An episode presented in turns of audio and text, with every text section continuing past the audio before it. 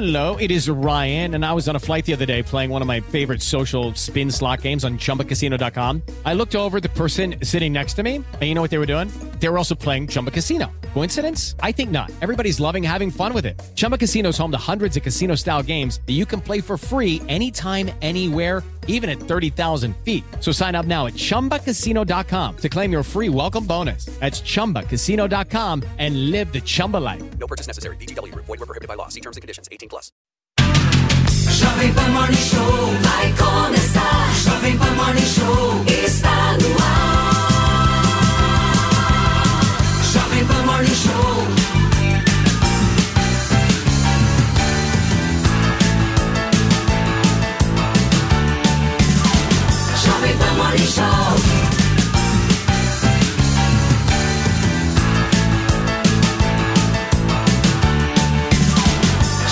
Morning Show. Fala, minha excelência, bom dia, uma ótima terça-feira pra você. E olha, se você tá em São Paulo, que caos está esta cidade. E o nosso programa vai começar hoje, amanhã desta terça-feira, debatendo e analisando a questão das privatizações, porque tem tudo a ver, gente. Pra quem não tá sabendo, São Paulo amanheceu um caos. Tudo isso porque está rolando uma nova paralisação dos metroviários, C P T M e também funcionários da Sabesp. Há pouco, o governador do estado de São Paulo, Tarcísio de Freitas, disse que as greves não vão impedir que o governo continue, sim, trabalhando nas privatizações para o estado.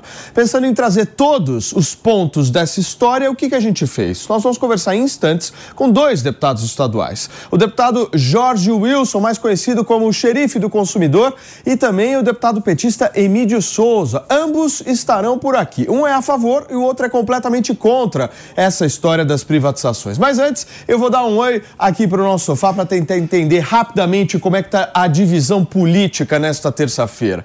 Quem é contra e quem é a favor das privatizações nos metrôs? Eu não sei porquê, mas eu gostaria de começar com o Felipe Monteiro, né, o Nelson Colatti? Por que será? Bom dia, meu querido amigo. Bom dia, Paulinho. Bom dia, meus parceiros aqui de sofá, Miriam. Bom dia aos ouvintes, telespectadores.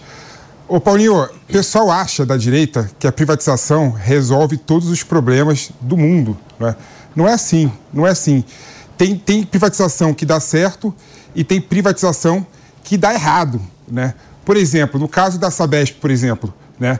É uma privatização que com certeza vai dar errado. Por que, que vai dar errado a privatização da Sabesp? Porque o serviço de, de saneamento básico é um serviço municipal. Os municípios todos do estado de São Paulo, por exemplo, podem sair da adesão da Sabesp a partir do momento que o governo do estado de São Paulo fará a privatização. Ou seja, a Sabesp vai perder valor e não vai ter condição de fazer os investimentos necessários para a universalização do serviço. Em relação ao metrô, né, é bom lembrar que as obras do estado de São Paulo, né, estão sendo feitas a passo de tartaruga. Por quê? Porque o contrato de privatização, de concessão, de delegação é muito mal feito. Não tem acompanhamento feito de forma é, é, eficiente pelo poder é, estadual. Não tem agência reguladora. Olha só que absurdo. O estado de São Paulo não tem a agência reguladora que regula e fiscalize o transporte metroviário No São pa- em São Paulo. Ou seja, não tem regulação. A, a iniciativa privada faz o que quiser. Ou seja, tem várias questões, vários parênteses, várias vírgulas. A gente tem que analisar essa situação de uma forma muito mais é, pormenorizada. Eu, eu percebi que você não gostou nada da fala do Felipe Monteiro, Nelson Colatti. Ô, Paulinho, é muito bonito você falar de que falta uma agência reguladora, de que falta não sei o quê, de que pode dar certo. Tudo no campo das ideias. Pepe, eu preciso pegar você um dia, levar na Praça da Sé, ali na estação, seis horas da tarde, para você entender na prática o que é um serviço estatal e o que é um serviço privatizado. Porque vai no mesmo horário, numa linha amarela, por exemplo, que é concessionada. Você entende limpeza, o serviço, a eficiência, a não existência, peraí, principalmente hoje, que é um dia simbólico para isso, a não existência de greve, porque lá no serviço concessionado não tem esse tipo de greve que causa um caos na cidade toda, não só para os seus usuários, não, mas para todos os demais, você meu levar, amigo. Você quer me levar na... na é, porque na, você na, fica no campo das ideias, P P. No horário do rush... e no metrô da faz de Coutinho, que é a linha amarela aqui no, no horário do rush. Ainda assim é melhor, ainda óbvio, assim é melhor. Claro! É claro, claro que é melhor, é claro. Muito, óbvio que é melhor. Mas, ah, mas não por conta que um é privatizado, outro é, outro, outro é estatal. Ah, mas... Tem nada a ver uma coisa com a outra, não é tem localidade. A ver, não tem a ver. O centro de São Paulo tem muito mais gente, muito Pepe, mais te fala pessoas. Te fala um negócio pra você. Hoje, peraí, deixa eu fazer uma pergunta. Me cita uma linha que não é privatizada, que funciona da melhor maneira possível, Felipe Monteiro. Nunca entrou de, nunca andou de metrô, Paulinho? Não vale falar lá Toscana. Não, eu não posso falar um exemplo internacional ah. que deu que dá. Ah lá, não, não, não, não. Só andou de eu metrô em Londres. São Paulo.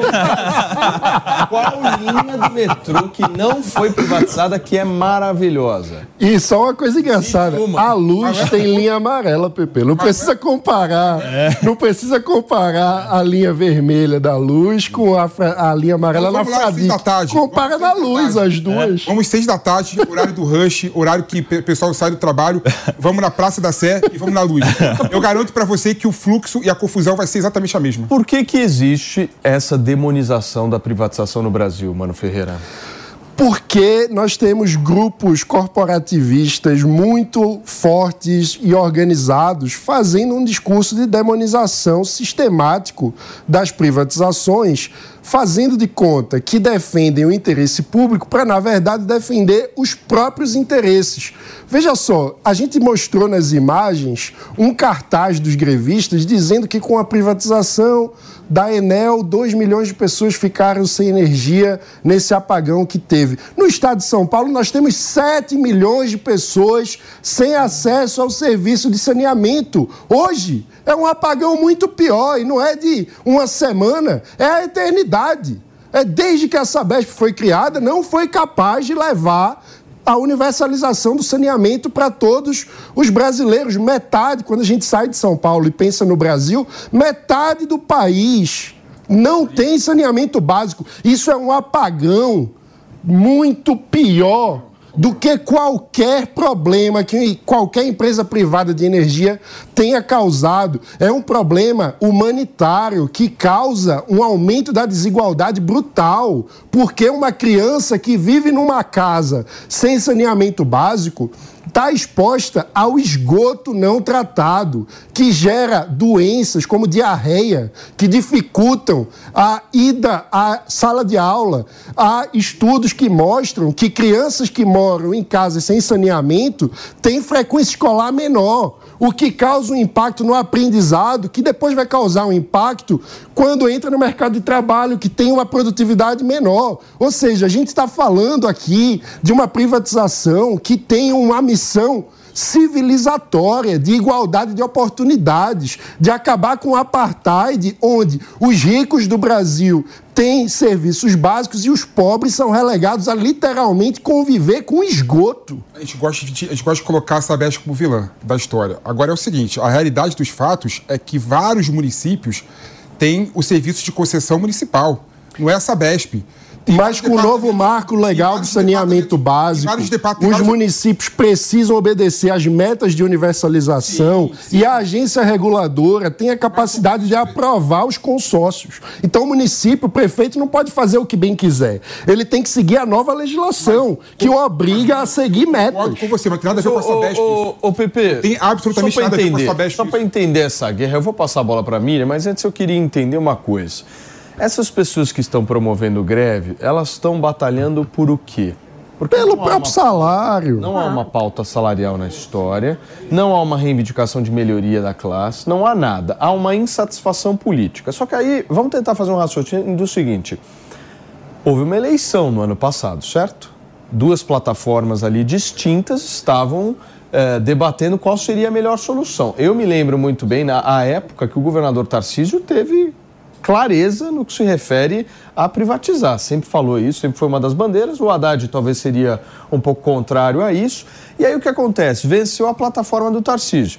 Aí é o seguinte, essas pessoas, esses funcionários, então, pegam a bola e não deixam ninguém jogar? É basicamente isso, ou seja, é a vontade deles. E numa Assembleia, Paulinho, que teve vinte e cinco votantes. É isso? vinte e cinco votantes estão causando caos na vida de milhões de pessoas. Aí, aí tem um problema do Brasil, em geral, que é o condomínio de interesses. Né? A gente vive o corporativismo, que a minoria faz mais barulho do que a maioria silenciosa. O que a gente tem que criar no Brasil é a forma de dar voz à maioria que não, que não se manifeste sobre isso, não é?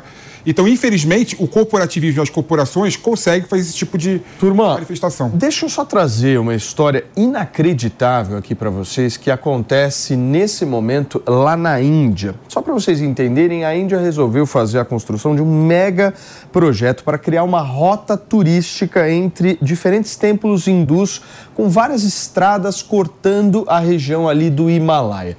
Bom, o que, que aconteceu? Há dezesseis dias, a gente tem quarenta e um trabalhadores presos em um túnel. Eu estou com imagens ao vivo desse túnel, direto da Índia, ali na região de Uttarakhand, no norte do país. E, finalmente, a equipe de resgate conseguiu chegar para tentar salvar esses quarenta e um presos que estão localizados nesse túnel. Uma história digna de filme que a gente está presenciando ao vivo aqui na programação da Jovem Pan. São dez horas e dez minutos. Uma mobilização intensa aí por parte eh, do, uh, da equipe de resgate que chega nesse túnel ali na Índia. Imaginem vocês ficarem dezesseis dias presos num túnel. Um negócio impressionante. impressionante. Tem um filme na Netflix, até vou acionar a Miriam Spritzer, eu assisti nesse final de semana, chamado Ice Road. Acho que você deve ter assistido, Mi, que é justamente uh, alguns trabalhadores que trabalham numa mina, acontece uma... uma um a história desastre, do Chile, né? É a história do Chile. E aí esses trabalhadores ficam presos ali. Enfim, eu não vou dar spoilers desse filme, mas é um filme muito bom. É, parece filme, mas é vida real, Miriam Spritzer. Parece filme, mas é vida real. Também me lembrou treze vidas da Amazon, que é uh, da história dos meninos que ficaram presos na, na Tailândia.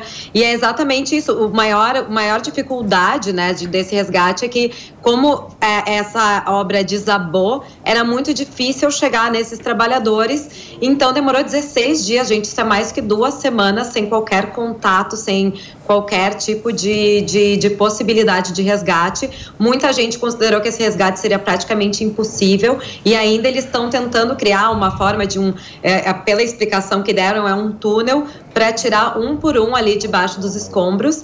E é uma obra muito grande ali que está acontecendo na Índia para conectar vários pontos turísticos, que seria para facilitar, né, o transporte ali na região, uh, acredito que é do Himalaia, se eu não me engano. Então, é, nós vamos acompanhar nesses próximos dias muito o que vai acontecer nessa, nessa tragédia, né? Porque realmente é, são quarenta trabalhadores que estão ali esperando o resgate por mais de duas semanas. Agora, o que dificulta bastante a operação, gente, é que tudo ali está acontecendo acima de onde estão as vítimas. Então, qualquer incidente pode prejudicar, visto que eles estão embaixo nesse túnel. Eu estou com imagens ao vivo. Preenche tela aqui para mim, Mari, só para a gente poder verificar essa movimentação que acontece dentro desse túnel. quarenta dia, quarenta e um dias... Aliás, perdão. Não, dezesseis dias de quarenta e um... Uh, trabalhadores presos dentro de um túnel ali nessa uh, região de Uttarakhand, no norte do país. Como eu expliquei para vocês, faz parte aí essa mega obra de um projeto do governo indiano para criar uma rota turística entre vários templos hindus, com estradas cortando toda a região do Himalaia. E aí parte dessa obra desabou no dia doze de novembro, deixando todos os trabalhadores presos aí dentro de uma das maiores cadeias de montanhas desse planeta. Uma história inacreditável, Mano Ferreira, que a gente está acompanhando ao vivo. Impressionante essa história. Imagina o desespero desses quarenta e um trabalhadores presos sem condições de sair, né, por sua própria conta, precisando esperar o resgate. Lembra muito aquela história dos mineiros que ficaram é, no Chile, né, presos também numa mina por vários dias e que gerou toda uma comoção o tempo que ficaram presos. A gente, enfim, tem que torcer para que a equipe de resgate consiga, o mais rápido possível, libertar É, esses trabalhadores. E não é um trabalho fácil, né? Porque você está falando aí de um, um lugar que estava tendo uma escavação e parte do, do, da escavação desmoronou, ou seja, deve haver uma instabilidade geológica, né, na região, que certamente dificulta o trabalho da equipe de resgate. Agora, gente, na última quinta-feira, inclusive, foi possível ver pela primeira vez, depois que eles conseguiram colocar uma câmera ali para filmar um tubo fino, um, uma câmera num tubo fino ali de aço que eles conseguiram, deu para ver duas coisas em relação a esses trabalhadores, esses quarenta e um trabalhadores que estão presos há dezesseis dias nesse túnel. Eles estão absolutamente esgotados, exaustos e muito ansiosos pelo resgate, pelo resgate. Então você percebe que é uma situação dramática que envolve não apenas o aspecto físico, mas também o aspecto psicológico. Ah, né, é claro, Paulinho, porque imagina só, porque é um lugar sem luz do sol. Então é um, é um, um local que você não sabe se é dia, se é noite, se está passando rápido, se está passando devagar o tempo. É claro que cada minuto ali deve ser uma eternidade e diante da incerteza, né? Porque imagina a, a dificuldade em saber se eles vão ser resgatados agora ou daqui a pouco ou nunca, e, e, e aquela aflição ali de muitas pessoas, é, e, e claro, né, a, a ansiedade e o desespero de um vai desesperando os demais também, contaminando. Então é uma situação extremamente angustiante desse, que tomara tenha, tenha o seu resultado final aí com o resgate de todos eles. Essas situações extremas em grupo, né, gera toda uma, uma dinâmica de grupo mesmo, né? São momentos em que a humanidade é, é, é testada até o limite, né? Quando a gente tem quase um, um instinto natural, nesse caso, de cooperação, né? De como que num grupo de quarenta e uma pessoas, trabalhadores, trabalham juntos, talvez alguns se gostem, outros se odeiem, então ali tendo que, não é? Em qualquer equipe tem... Tem uma questão de oxigênio aí na história, né? Porque o oxigênio, ele vai... sumindo. Parece, ao, parece, ao que consta, tem um duto, né, que, que liga a parte externa ao, aonde os, as pessoas estão presas, que destina oxigênio e água para essas pessoas. Um duto, um duto está dando, tá, tá fazendo essas Sim. pessoas sobreviverem. Agora, isso também remota, ô, ô, mano, a ideia da precarização do trabalho, né? É um absurdo você ver hoje em dia é, trabalhadores, operários, né, ter uma condição dessa desumana e degradante de trabalho. Teve algum momento na história da humanidade que algum trabalho não esteve sujeito a acidente, Pepe? Tipo, tu, tu acha que uma lei trabalhista ia salvar o, o acidente? Não, eu não de... resolver com sindicalizar os trabalhadores do túnel isso, na Índia. Eu não falei isso não, mas é... é o Tribunal do Trabalho. É. Meu Deus do céu. Escuta, eu tô trazendo o tema da, da precariedade do trabalho, eu estou querendo, querendo me colocar como sindicalista. É impressionante. Vamos voltar a falar um pouquinho sobre privatizações, gente, porque a gente tem conectado aqui o O deputado estadual do P T, Emídio Souza, que gentilmente aceitou o nosso convite. E como eu mencionei para vocês no início aqui do nosso programa, a gente convidou aqui o deputado Emídio Souza do P T e também convidamos o deputado xerife do consumidor, o Jorge Wilson. Mas infelizmente o Jorge não vai poder porque ele está num deslocamento ali difícil no trânsito e a gente não vai conseguir conversar com ele. Mas o deputado Emídio está por aqui. A gente quer entender, deputado, bom dia, muito obrigado por aceitar o nosso convite. Qual que é o argumento que você utiliza para ser contra a privatização? Bem, bom dia, Paulo. Bom dia também a todos os demais participantes aí. Prazer e obrigado pelo convite. A Sabesp é uma empresa altamente rentável e é uma empresa com uma capacidade técnica reconhecida. E também das estatais brasileiras, das empresas públicas brasileiras, ela é reconhecidamente a que tem a melhor governança, a que tem a melhor situação uh, do ponto de vista financeiro, a maior confiabilidade. Então, não há por que privatizar uma empresa que vem prestando um serviço de qualidade, dando lucro para o Estado. O Estado não põe um centavo na Sabesp há dezenas de anos. Ele retira dinheiro da Sabesp como, uh, como subsídio, né? Como subsídio não, desculpe, como, uh, como... Me faltou a palavra agora. Quando o sócio retira, né? É, ele retira de lá, como dividendos, desculpe, ele, ela retira de lá, o Estado retira de lá. Então, uh, as experiências de privatização, Paulo, de água, de serviço de água, não tem dado resultado, bons resultados. Não deu no Rio de Janeiro, não deu em Manaus, não deu no, em Campo Grande, e muitas cidades no mundo inteiro estão revendo privatizações. Nesse momento... quase trezentas cidades do mundo estão, já reviram ou estão em processo de revisão, porque é, o, a água não, pode, não é exatamente uma mercadoria, é, ela é um bem essencial à, à vida, à saúde das pessoas. Então, por isso que é, é um risco tremendo a privatização da água. Né? Eu não sou contra a privatização por princípio. Eu acho que tem serviços de, de, de serviços que o Estado presta que não, não há problema a ser privatizado. Agora, água e esgoto, não. Ela não, não é um, um bom sinal, é muito... É cuidar de saúde pública, é cuidar de vida das pessoas. Ô, deputado, nesses serviços que o senhor menciona, que o senhor é favorável à privatização, estariam, por exemplo, os serviços metroviários? Não, eu acho que metrô pode haver, o que deveria haver, algumas coisas são em tipo concessão, não privatização. Concessão, porque a concessão... Ah, o serviço continua sendo do Estado, você convida um privado para prestar o serviço. Agora, teria que ser sob uma, uma, uma fiscalização intensa, coisa que não acontece.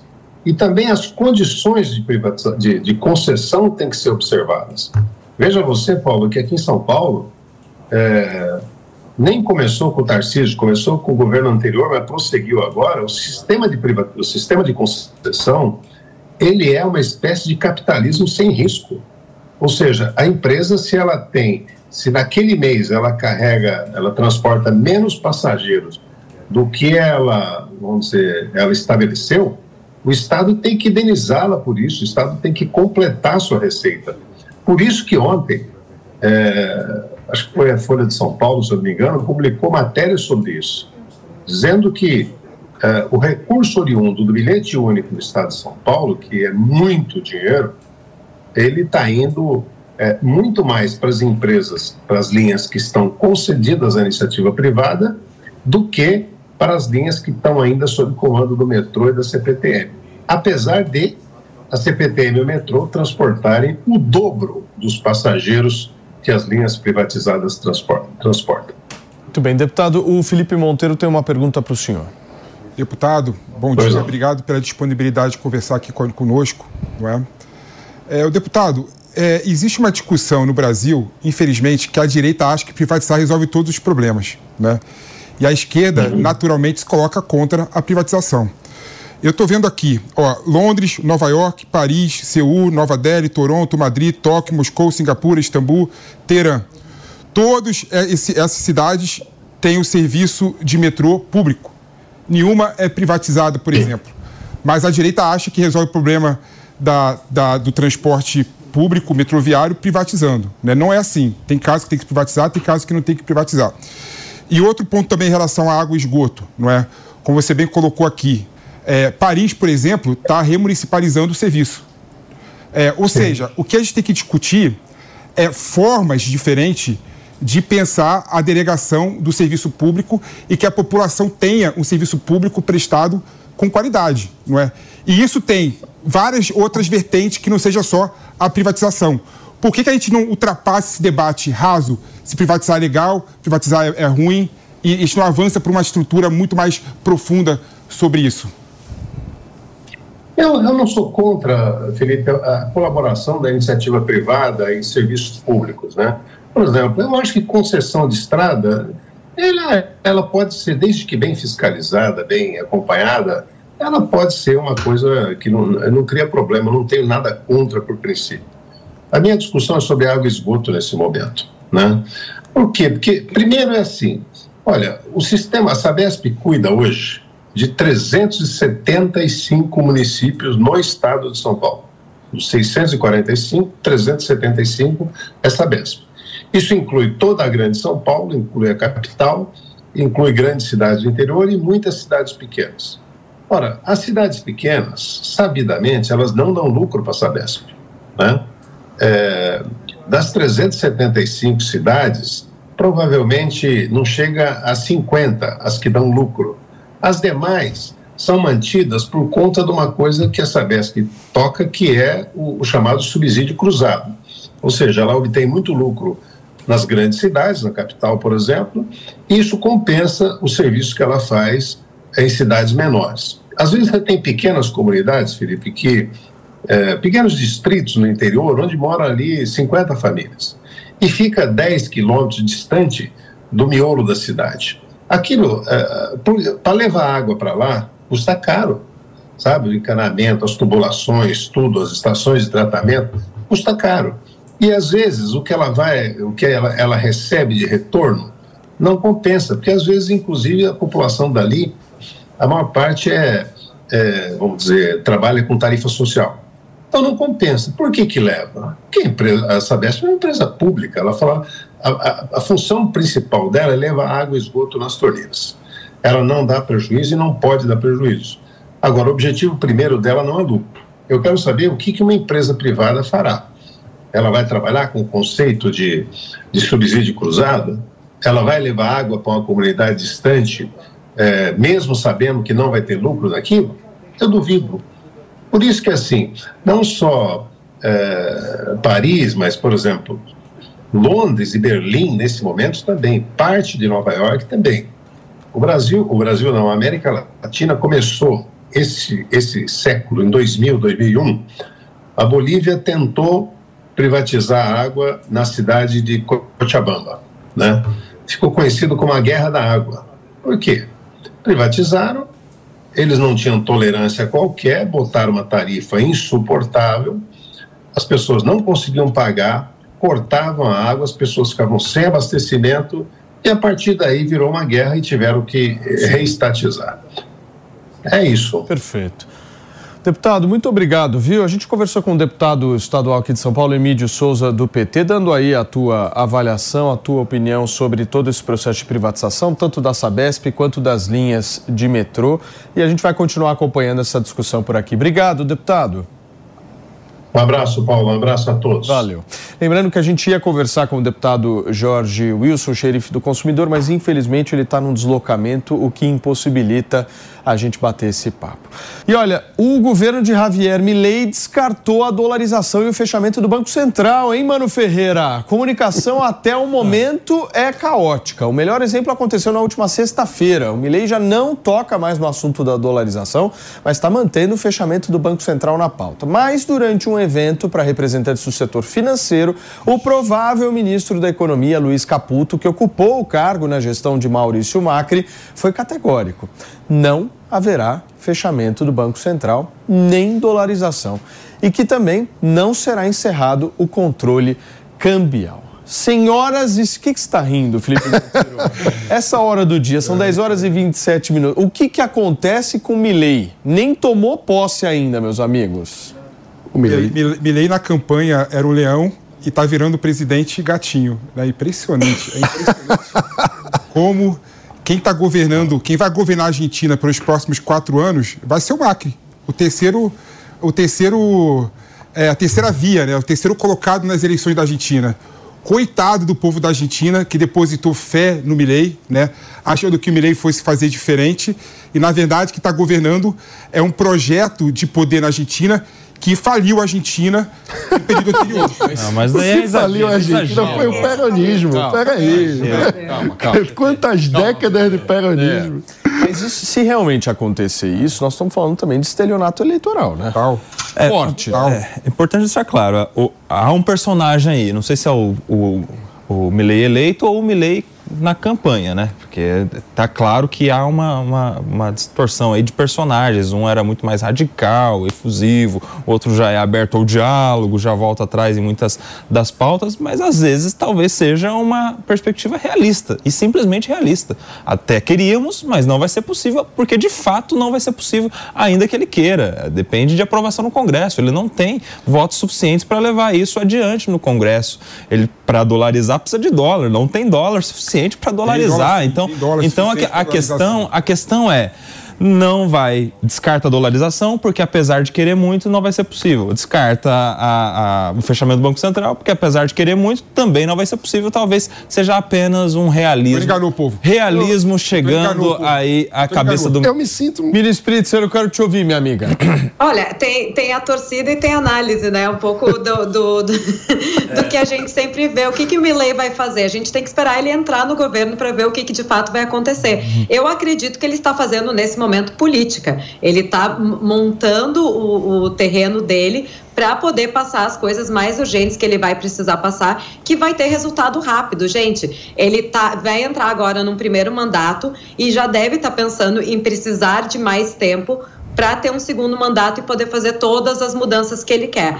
Tem que lembrar que tem que ter um congresso, tem que ganhar voto, tem que conversar com os oponentes, tem com a oposição, tem que conversar com com o Mercosul, tem que conversar com o mundo inteiro para entender como é que a Argentina vai sair desse buraco que a Argentina se encontra hoje. Eu acredito que a gente vai ver uma grande mudança de postura do Milei da...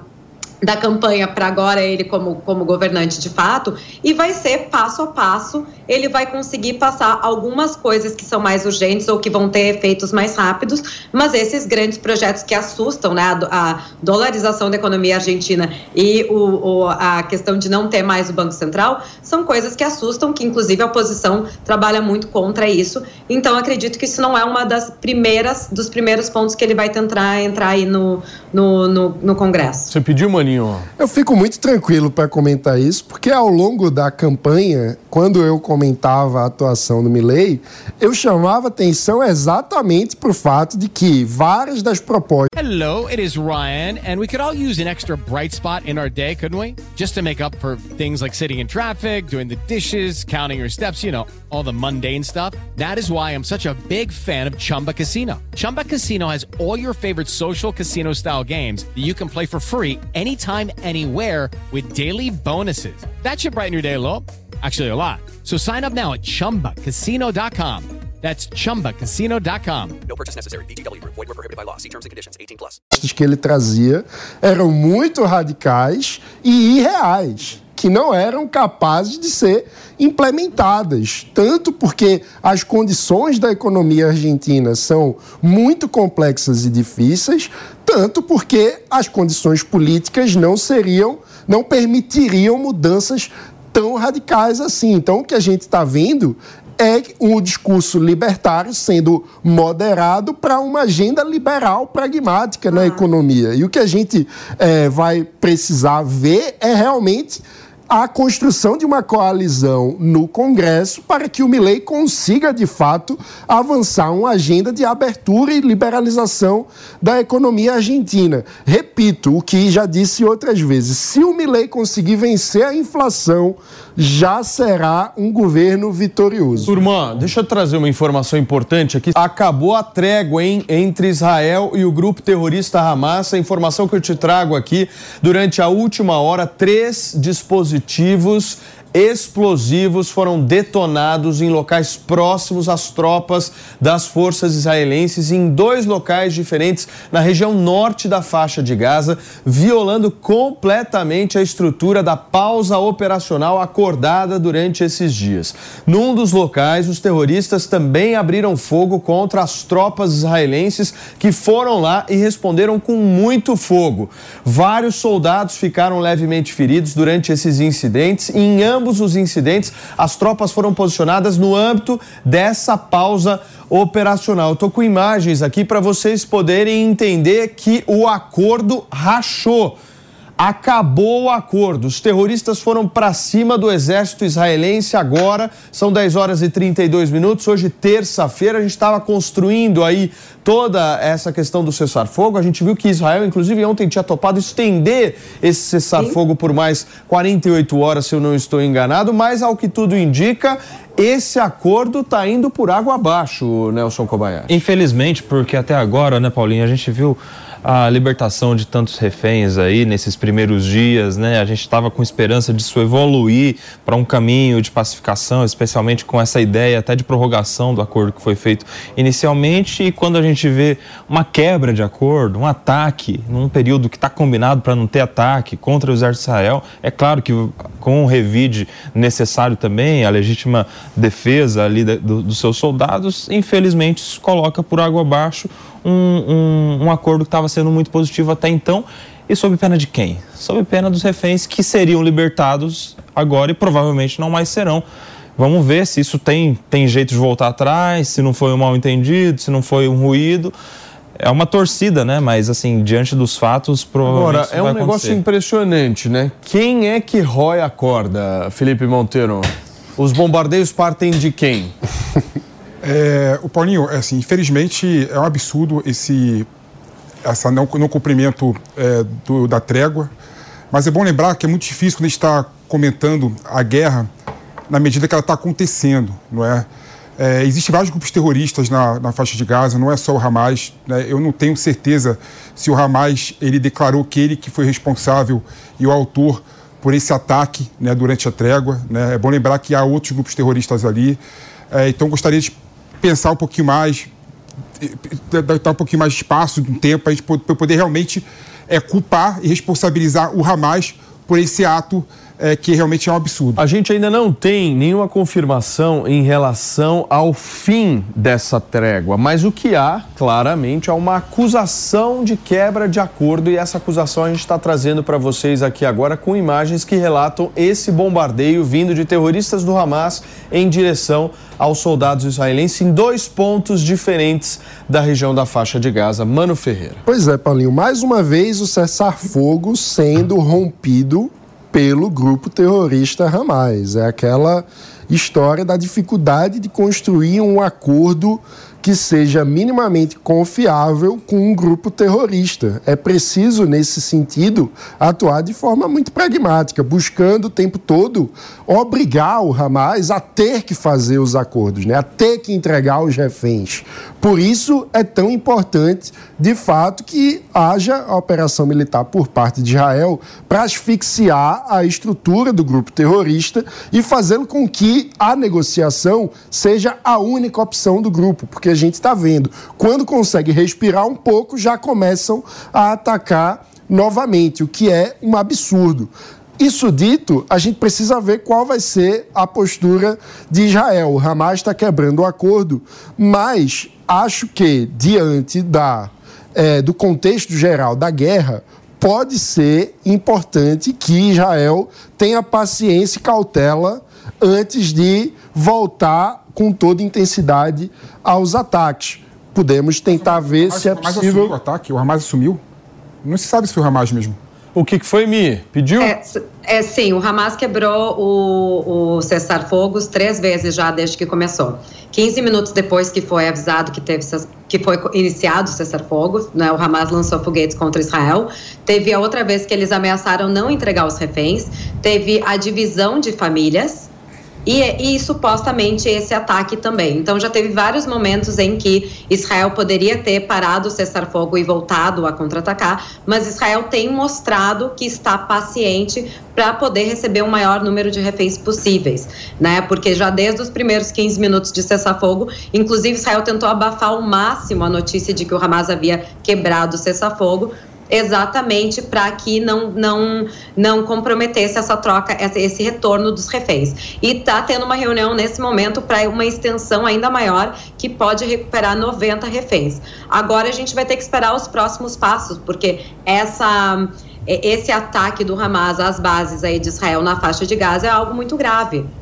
Agora, vamos aguardar a resposta israelense nessa história. Eu vou te trazer informações sobre isso daqui a pouquinho. Vindo aqui um pouco para o Brasil, o presidente da Comissão de Constituição e Justiça do Senado, o senador Davi Alcolumbre, marcou para o dia treze de dezembro as sabatinas de Flávio Dino, indicado para o Supremo Tribunal Federal, e Paulo Gonet, indicado para ser o novo procurador-geral da República. Os detalhes da repercussão dessas escolhas você confere agora na reportagem de André Anelli.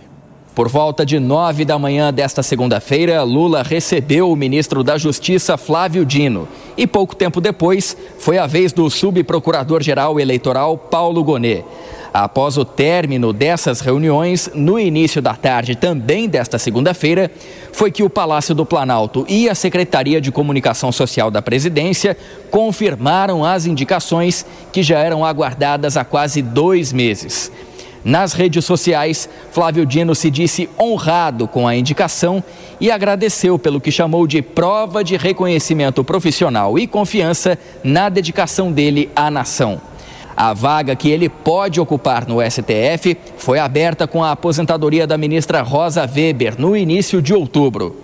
Já o possível novo procurador-geral da República é o subprocurador-geral eleitoral Paulo Gonet, que pode assumir o cargo ocupado interinamente por Eliseta Ramos, desde a saída de Augusto Aras em setembro. Em entrevistas, Gonet também agradeceu a indicação de Lula e disse esperar corresponder à confiança depositada pelo presidente. Tanto Gonet quanto Dino ainda precisam ter os nomes aprovados no Senado. Primeiro, pela Comissão de Constituição e Justiça, a C C J, e depois pelo plenário da Casa. O presidente do Senado, Rodrigo Pacheco, disse que vai fazer um esforço concentrado entre os dias doze e quinze de dezembro, incluindo as sabatinas, para votar as indicações ainda em dois mil e vinte e três. No Congresso Nacional, o nome de Paulo Gonet não teve grandes rejeições dos parlamentares, porque o subprocurador-geral eleitoral tem um perfil considerado técnico. Já a indicação de Flávio Dino gerou grande desconforto na oposição, que considera o ministro da Justiça muito ligado ao atual governo, o que seria uma indicação política. Uma parte dos senadores já se mobiliza para tentar barrar o nome de Flávio Dino, porque a avaliação é de que o ministro tem debochado do legislativo, principalmente quando não compareceu nas últimas audiências para as quais ele foi convidado. Repercussão também no Supremo Tribunal Federal, onde houve unanimidade pela aprovação das indicações de Gonet e também de Flávio Dino. Depois de um evento da Ordem dos Advogados do Brasil em Minas Gerais, o presidente do S T F, Luiz Roberto Barroso, se manifestou a respeito da indicação de Flávio Dino. Ele disse que a escolha foi feliz de uma pessoa preparada. Já alguns outros integrantes da corte se manifestaram sobre as duas indicações. O presidente do T S E, Alexandre de Moraes, enalteceu o perfil dos escolhidos. O ministro Cristiano Zanin disse ter certeza de que a experiência de Flávio Dino nos três poderes vai contribuir para os debates no plenário. Em relação a Gonet, Zanin disse que o subprocurador tem uma profícua carreira dedicada ao Ministério Público Federal e que a indicação engrandece a P G R. De Brasília, André Anelli. Muito bem, gente. Está aí a reportagem do nosso André Anelli trazendo um pouco do contexto dessas duas indicações. Eu vou trazer aqui uma repercussão de ontem à noite do presidente do P L, Valdemar Costa Neto, que foi a público. Nelson Kobayashi disse o seguinte: o Partido Liberal é contra a aprovação pelo Senado do Flávio Dino para o Supremo Tribunal Federal. Ponto final, é o que diz Valdemar Costa Neto ontem à noite no X. Você acredita que há algum risco do Flávio Dino não ser aprovado? Não, não, não tem esse risco não, Paulinho. O, o Valdemar, ele faz a política direcionada para os seus partidários, para os políticos da oposição, mas apesar do Flávio Dino ser uma figura é, muito emblemática nesse governo, tá o tempo todo né, repercutindo, né, muito defensor do governo e, claro, alvo de muitas críticas da oposição, ele vai ser aprovado. É claro que vai ser uma sabatina muito, muito esperada, a oposição vai fazer muitas críticas, perguntas incisivas, vão explorar muitas coisas em que o Ministério da Justiça esteve envolvido durante todo esse ano, mas não é o suficiente para alcançar mais de quarenta votos, por exemplo, para rejeitar o Flávio Dino. Vamos nos lembrar que ele é senador e provavelmente já vai deixar o Ministério para já ficar no Senado até o dia treze, quando está marcada a sabatina, né? Essa, lá no C C J, e ali já vai criando o seu ambiente, enfim. E, Paulinho, o presidente Lula não faria indicação neste momento. O Pacheco, o né? Pacheco já não receberia e não marcariam a sabatina se já não tivesse uma boa expectativa de aprovação. Então, é claro, tem resistência, mas não vai ser o suficiente para reprovar o Flávio. O Valdemar fala isso nas redes sociais, mas o Romário, por exemplo, vai lá e vota com o governo, mano.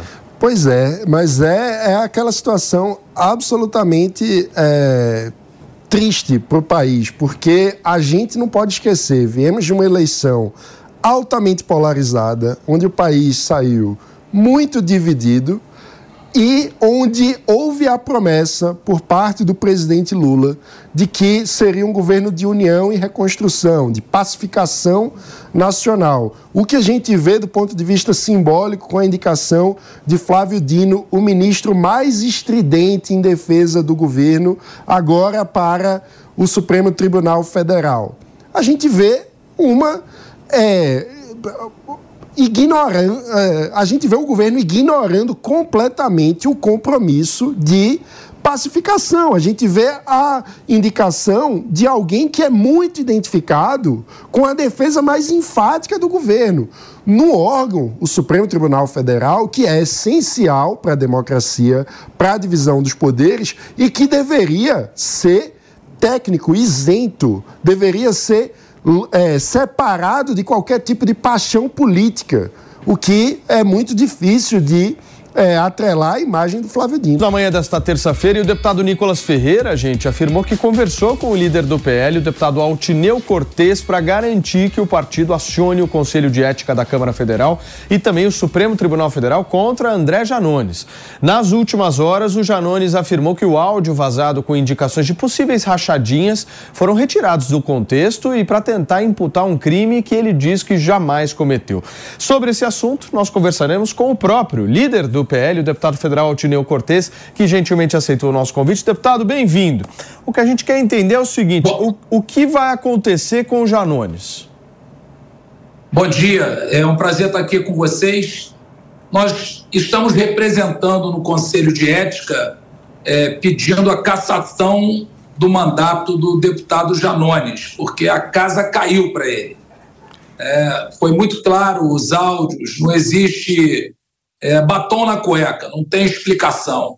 Então, nós conversamos com a, o Partido Liberal, a Executiva Nacional, e estamos fazendo essa representação hoje ainda no Conselho de Ética, porque é muito claro tudo que o Janones trata com os seus assessores. Ele pede dinheiro dos seus assessores para pagar as suas contas de campanha e para fazer, inclusive, uma poupança, fala em, em, em previdência. É um absurdo. Deputado, o Mano Ferreira quer te fazer uma pergunta. Bom dia, deputado. Parabéns pela postura agora com o Janones.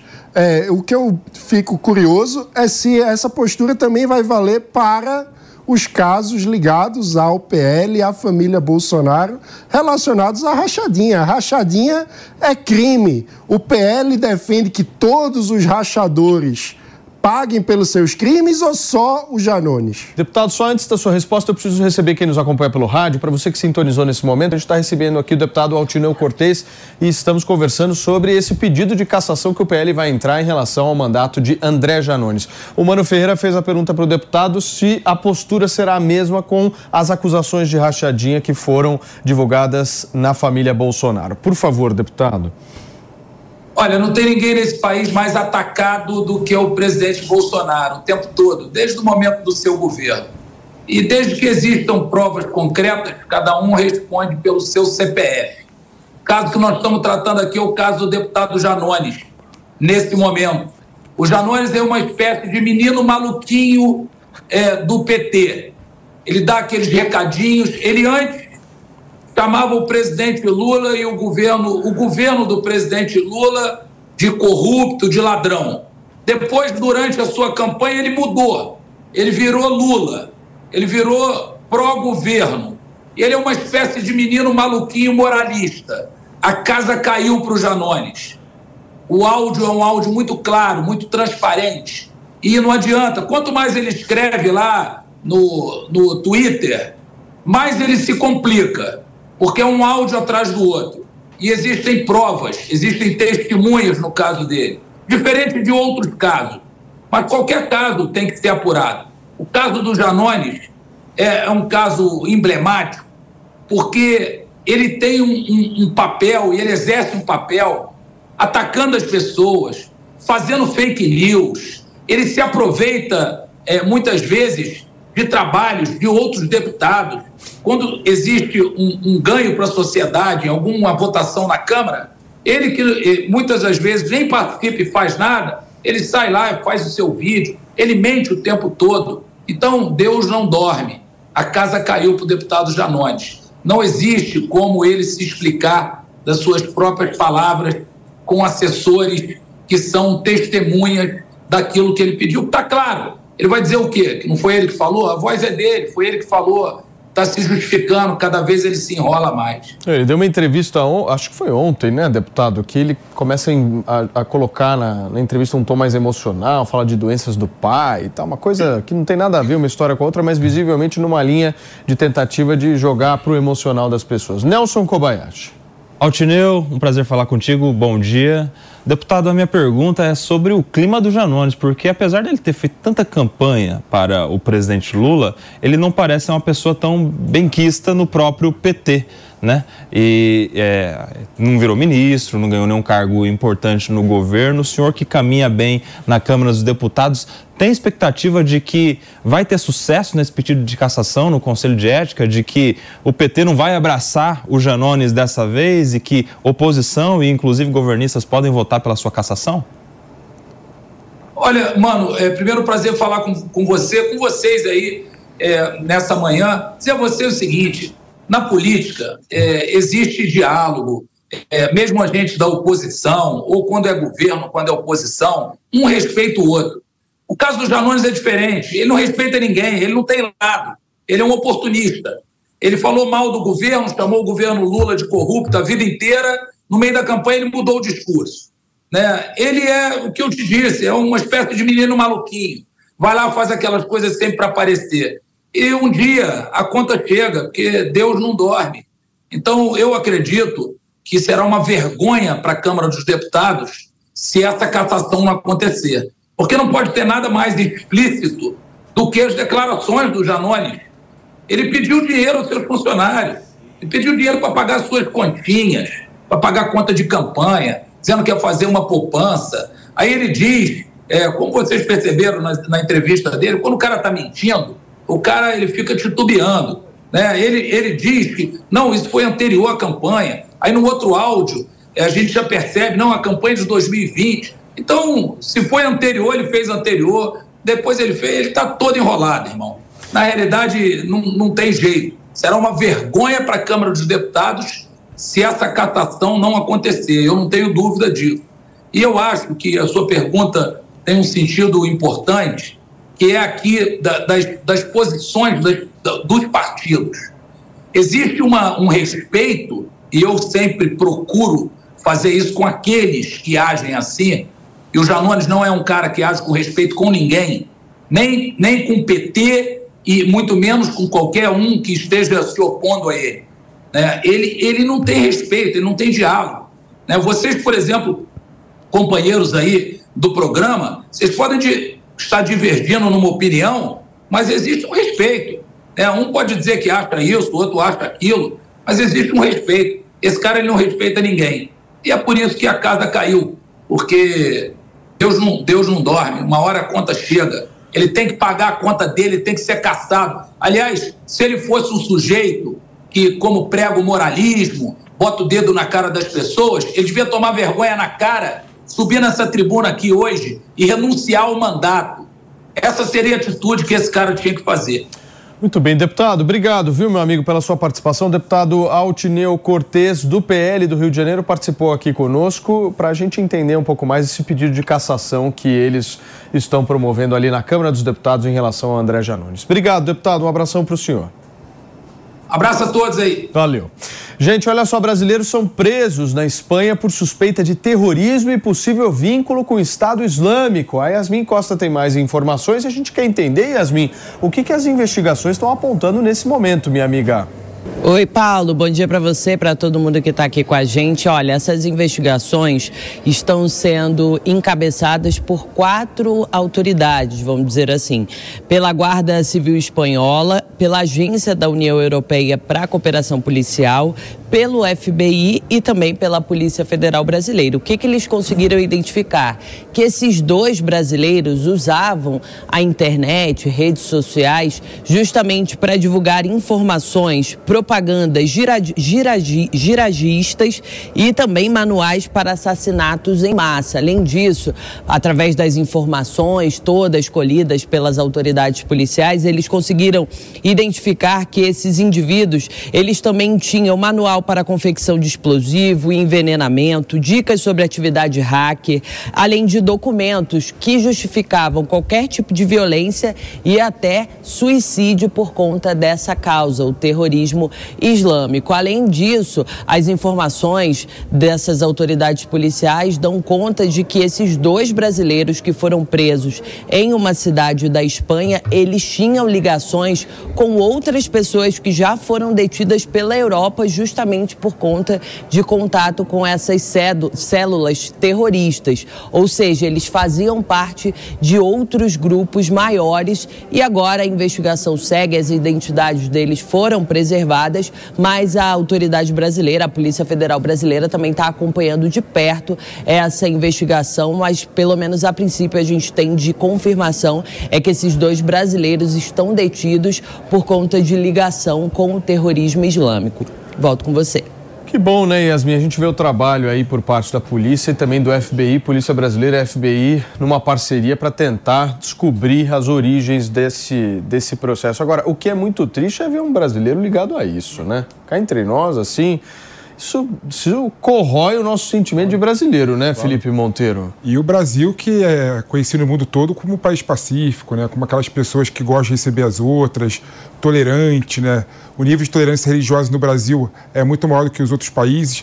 Isso para você ver, cara, como o grau de terrorismo, né, o grau da, do terrorismo islâmico, né, acaba, de certa forma, tá difundindo no mundo todo, inclusive no Brasil, né? Que bom que essa cooperação entre a Polícia Federal, o F B I e o Serviço de Inteligência de Israel conseguiu, é, de certa forma... É descobrir essas pessoas antes de cometerem qualquer tipo de crime. Meu, esses caras estavam disseminando na internet manuais de assassinatos em massa. Vocês têm noção? É assustador, né? É muito assustador isso. É o, o uso da internet e da tecnologia, porque existe de pior na humanidade, né? Para esse tipo de, de situação. É muito triste e a gente precisa, como brasileiros, refletir como parar com esse tipo de coisa, como não dar... É, multiplicação, né? Como impedir a multiplicação desse tipo de postura, desse tipo de adesão absurda é, de compatriotas. A... Turma, olha só, a justiça espanhola negou mais uma vez o pedido de liberdade provisória do ex-jogador de futebol brasileiro Daniel Alves. Quem vai me trazer detalhes dessa negativa é o Rodrigo Viga, direto do Rio de Janeiro. Fala, Viga, bom dia. Tudo bem, pai da Tundra? Como você tá? Tudo firme, maravilha. Me conta, querido. Bom dia para você, para a turma toda da bancada, do sofá, do nosso ouvinte, espectador, internauta do Morning Show. Já é a quarta vez que a defesa de Daniel Alves tenta esse alvará de soltura, habeas corpus ou uma liberdade provisória. Porém, novamente, a justiça espanhola entendeu que não é o caso, rejeitou esse pedido apresentado pelos advogados do ex-craque da seleção brasileira. Qual o temor, meu caro Paulo? Ouvintes, espectadores internos da Jovem Pan, é que, uma vez solto, caso tenha essa liberdade provisória, Daniel Alves é, tente escapar, fugir é, da Espanha. Ele está em vias de ser julgado por conta daquele caso de estupro que aconteceu no ano passado, no fim do ano passado, numa boate em Barcelona, que ele conhece muito bem, jogou durante anos é, pelo time da Catalunha. A vítima, uma jovem de vinte e três anos de idade, que testemunhou contra Daniel Alves, que acabou sendo preso no começo desse ano. Então, a alegação da justiça espanhola que soltar Daniel Alves poderia ser um risco, poderia ser uma ameaça, ele poderia tentar deixar o território espanhol. Não foi estabelecida nenhuma fiança para esse caso Daniel Alves, diante da gravidade dos fatos. Como eu disse, ele está preso desde janeiro desse ano, aguardando o julgamento que está programado para acontecer muito provavelmente no começo de dois mil e vinte e quatro. Lembrando eh, que o Ministério Público da Espanha já se manifestou, já pediu a condenação de Daniel Alves pelo crime de abuso sexual, de estupro, e essa pena pode chegar até nove anos de reclusão, envolvendo um dos grandes nomes do futebol brasileiro e internacional dos últimos anos, que está preso desde o início desse ano, acusado de ter abusado sexualmente de uma jovem de vinte e três anos de idade em uma danceteria lá na Espanha. Lembrando também, né, meu caro Paulo, vinte espectadores internatos da Jovem Pan, que o próprio Daniel Alves já deu várias versões para o que aconteceu, levantando ainda mais suspeitas sobre a realidade dos fatos naquele dezembro de dois mil e vinte e dois na boate na Catalunha. Paulo. Muito bem, Viga. Obrigado, meu amigo, pelas suas informações. Deixa eu passar a bola para a nossa Miriam Spritzer. Mi, querendo entender de você o seguinte, se o Daniel Alves estivesse preso no Brasil, ele ainda estaria preso? Eu acredito que não. Eu acredito que não. Acredito que, estando na Espanha, como tem risco de sair do país, eles estão segurando ele. Mas no Brasil, com os recursos que ele tem, ele teria condições de contratar os melhores advogados, iria ser liberado muito rapidamente, porque as nossas prisões também são superlotadas, e iria estar ou respondendo em liberdade ou já estaria com algum tipo de acordo para não ficar preso tanto tempo. Vocês percebem claramente uma diferença, né, da postura da justiça espanhola, né, Nelson? Você que é um bom advogado, me explica qual que é a diferença. É, mas eu acho que não é tão diferente, Paulo. Não? Não, porque assim, se a gente for para os números no Brasil, a gente tem uma banalização da prisão preventiva. O judiciário brasileiro gosta de prender provisoriamente, deixar as pessoas aguardando o julgamento presas, tanto que a gente tem quase cinquenta por cento dos presos, dos novecentos mil, nessa condição, sem condenação definitiva. E principalmente nesses casos agora de, de violação sexual. A gente tem um, um caso emblemático recente que mostra bem isso, que mesmo com muito poder, com muito dinheiro, aqui no Brasil também há prisão é, provisória nesse sentido, que é o caso do Thiago Brenan, também rico, também poderoso, também com muito dinheiro, também com os melhores advogados e preso. É, inclusive que foi ser preso lá fora, né? Ele estava com mandados de prisão do Brasil, que foi ser pego lá no exterior. Ou seja, é, a gente tem sim essa questão da liberdade. Bom, porque ele está com o melhor advogado possível, certo? Sim, sim, sim. Melhor e, advogado. E, e estrutura nesse, jurídica e, ímpar. E nesse caso, para que serve a, a, a prisão preventiva, inclusive no caso do Daniel Alves? Para evitar que ele fuja, porque não vai mais contaminar o processo, porque o processo já está chegando à fase final, todas as testemunhas, todas as provas já foram produzidas, e é o medo da, da justiça espanhola de que ele saia da prisão e acabe fugindo do país. Se ele vem, vem para o Brasil, por exemplo, não tem extradição. Então, acredito que seja essa a ideia, até porque provavelmente ele será condenado diante de tudo que já se demonstrou nesse processo. Um caso assim que tem todas as D N As de uma violação uhum. sexual das mais graves. É, é a palavra da vítima de imediato, é um protocolo que foi seguido também de imediato pela segurança do, da boate que estava ali, tem prova pericial que mostra é, material genético dele na mulher. Nós temos uma confusão de versões do Daniel Alves, do Daniel Alves que foram se contradizendo ao longo do tempo. Então, assim, tudo indica que ele será condenado. Então, isso também reforça a necessidade dele. We are actuaries. In a world filled with unpredictability, we use our math skills to navigate uncertainty. Actuaries make a difference in people's lives across industries and the world. Actuaries have the freedom to work anywhere. And according to U S News and World Report, we're the twenty-fifth top-paying career. Make an impact as a fact seeker and a truth teller. Use your math skills for good as an actuary. The world needs you. Agora, Pepe, o que deve ter de Daniéis Alves espalhados por aí, hein, meu amigo? E que obviamente não estão na cadeia? Não, é isso aí, Paulinho. E o que me impressiona, né, é mais uma vez um caso que veio do futebol, não é?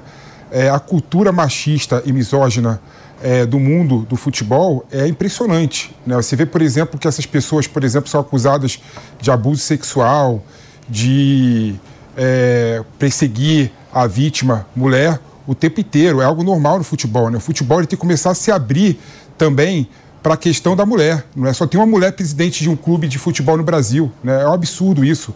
Não tem, não tem nenhum diretor é, profissional, mulher.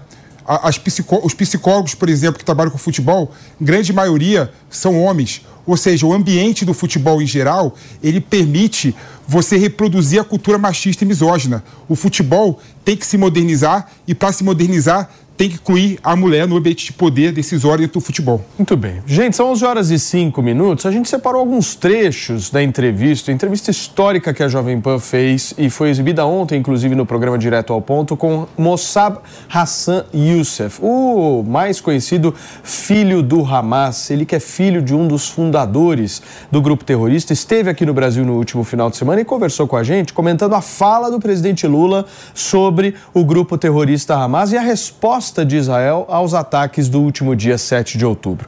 Dá uma olhada. Esse é um ponto muito interessante.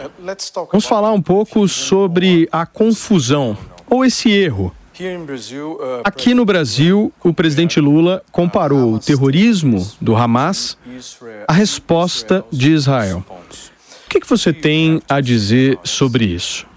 Sabe, se fosse uma pessoa comum, sendo emocional, sem ter todas as informações, eu não culparia essa pessoa. Essa manifestação não me afetou muito, por exemplo. Mas quando eu vejo um presidente que está no poder e tem por trás dele um serviço de inteligência, um exército, assessores, um governo, um governo inteiro, não é qualquer governo. luz elétrica na sala. E é realmente preocupante, porque estamos falando de uma nação de duzentos milhões de pessoas. Isso importa, é um país muito importante. Quando vejo isso, e é aí que sei que estamos com problemas. Não sei qual é o objetivo dele. É dar seguimento à agenda global da Rússia ou da China, condenando Israel e sendo favorável ao contrário? Independente da natureza do Hamas, apenas para manter uma posição política ao custo da verdade?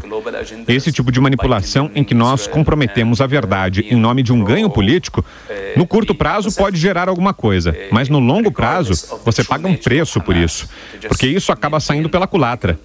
Um presidente deveria ser responsável e antes de falar uma coisa dessas, ele deveria pensar no que o Brasil seria se um grupo como o Hamas passasse a controlar uma parte do país.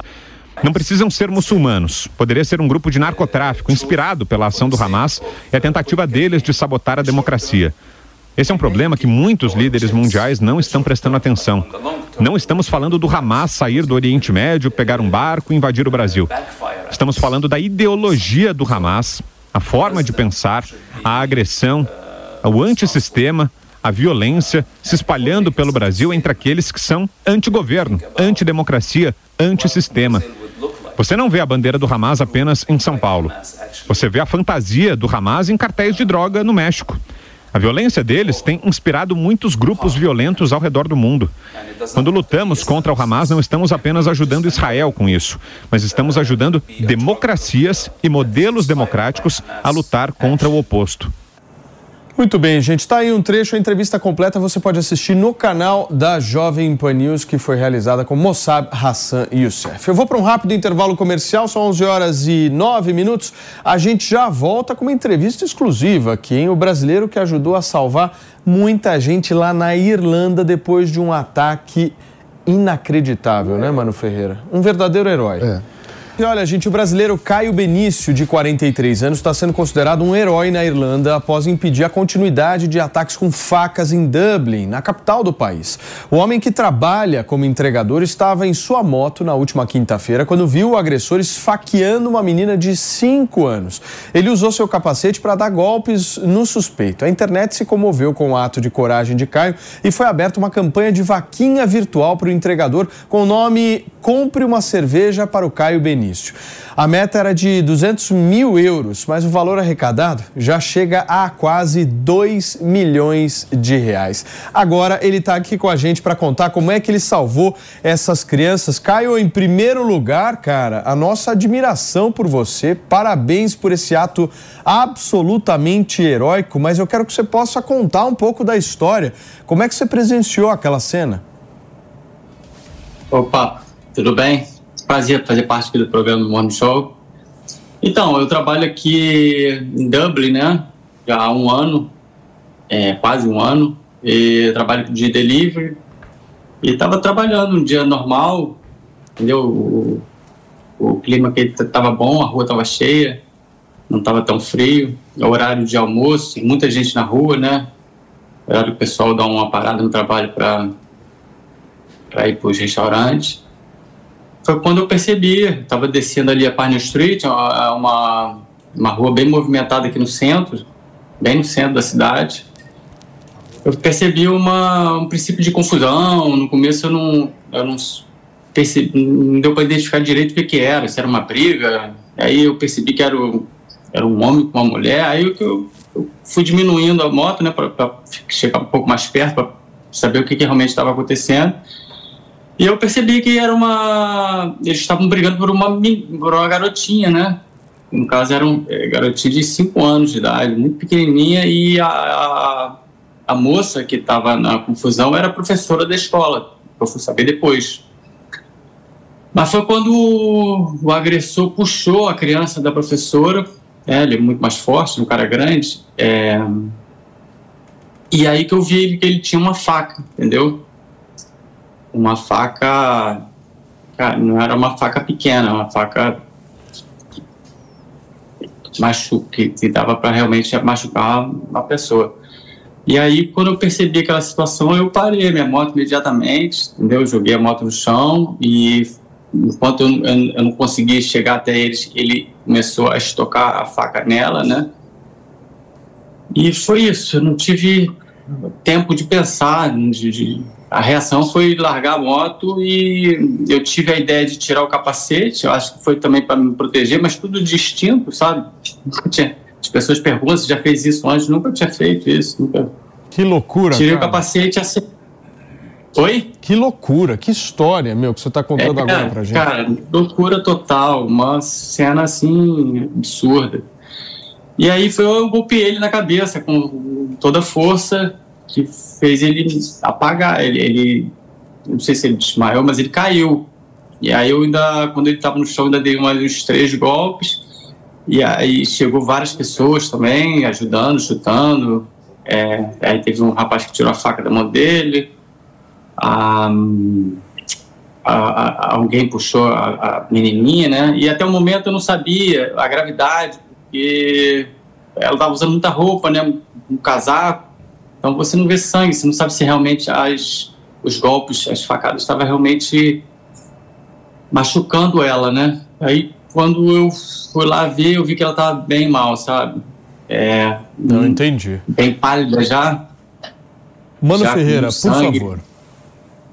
É, a, com a reação, a gente viu o pessoal se mobilizando para fazer uma vaquinha e atingiu já quase dois milhões de reais. Como que você... O que é que você acha desse gesto e o que é que você pretende fazer com o dinheiro?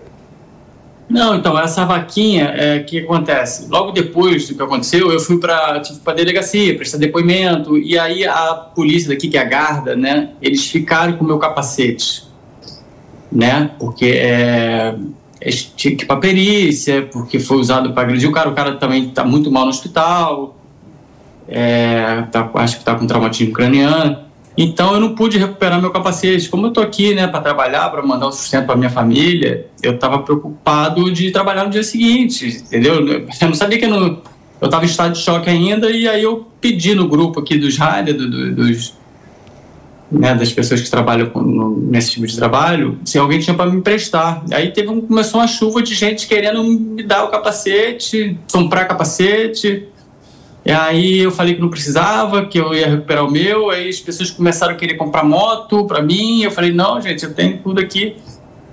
Foi até aí que então surgiu esse, um, foi um irlandês, o Paul Dice, ele, ele fez uma campanha no, é um aplicativo que tem aqui para doações, é o GoFundMe, que eu nem fiquei sabendo, ele criou lá e começaram as pessoas depositarem. Aí, e foi meio que... Ele criou o título, é meio que uma brincadeira, né? Compra uma cerveja para Caio, já que eu não estava aceitando nada. E aí...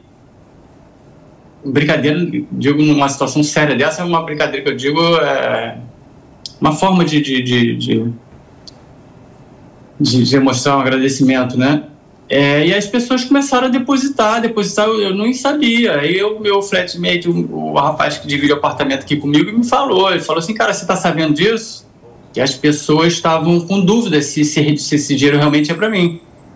E, e o valor já estava alto, estava em quinze mil euros, entendeu? Eu falei, não estou sabendo de nada, isso aí não é, não é para mim, não. Mas você vê, né, Caio, como as pessoas são boas, né, cara? E principalmente como é. elas enxergam aí boas ações. Essa sua ação merece todo o nosso, a nossa admiração, porque você foi muito corajoso e conseguiu salvar aí a vida de tantas crianças. Obrigado, meu amigo, pela tua participação, viu? Aqui no Morning Show desta terça-feira, o Caio Benício, brasileiro. Brasileiro tá salvando gente em todo lugar do mundo. Brasileiro não tem ligação com terrorismo. A gente falou de tantas histórias feias relacionando é. a brasileiros e temos aqui uma história belíssima, Caio...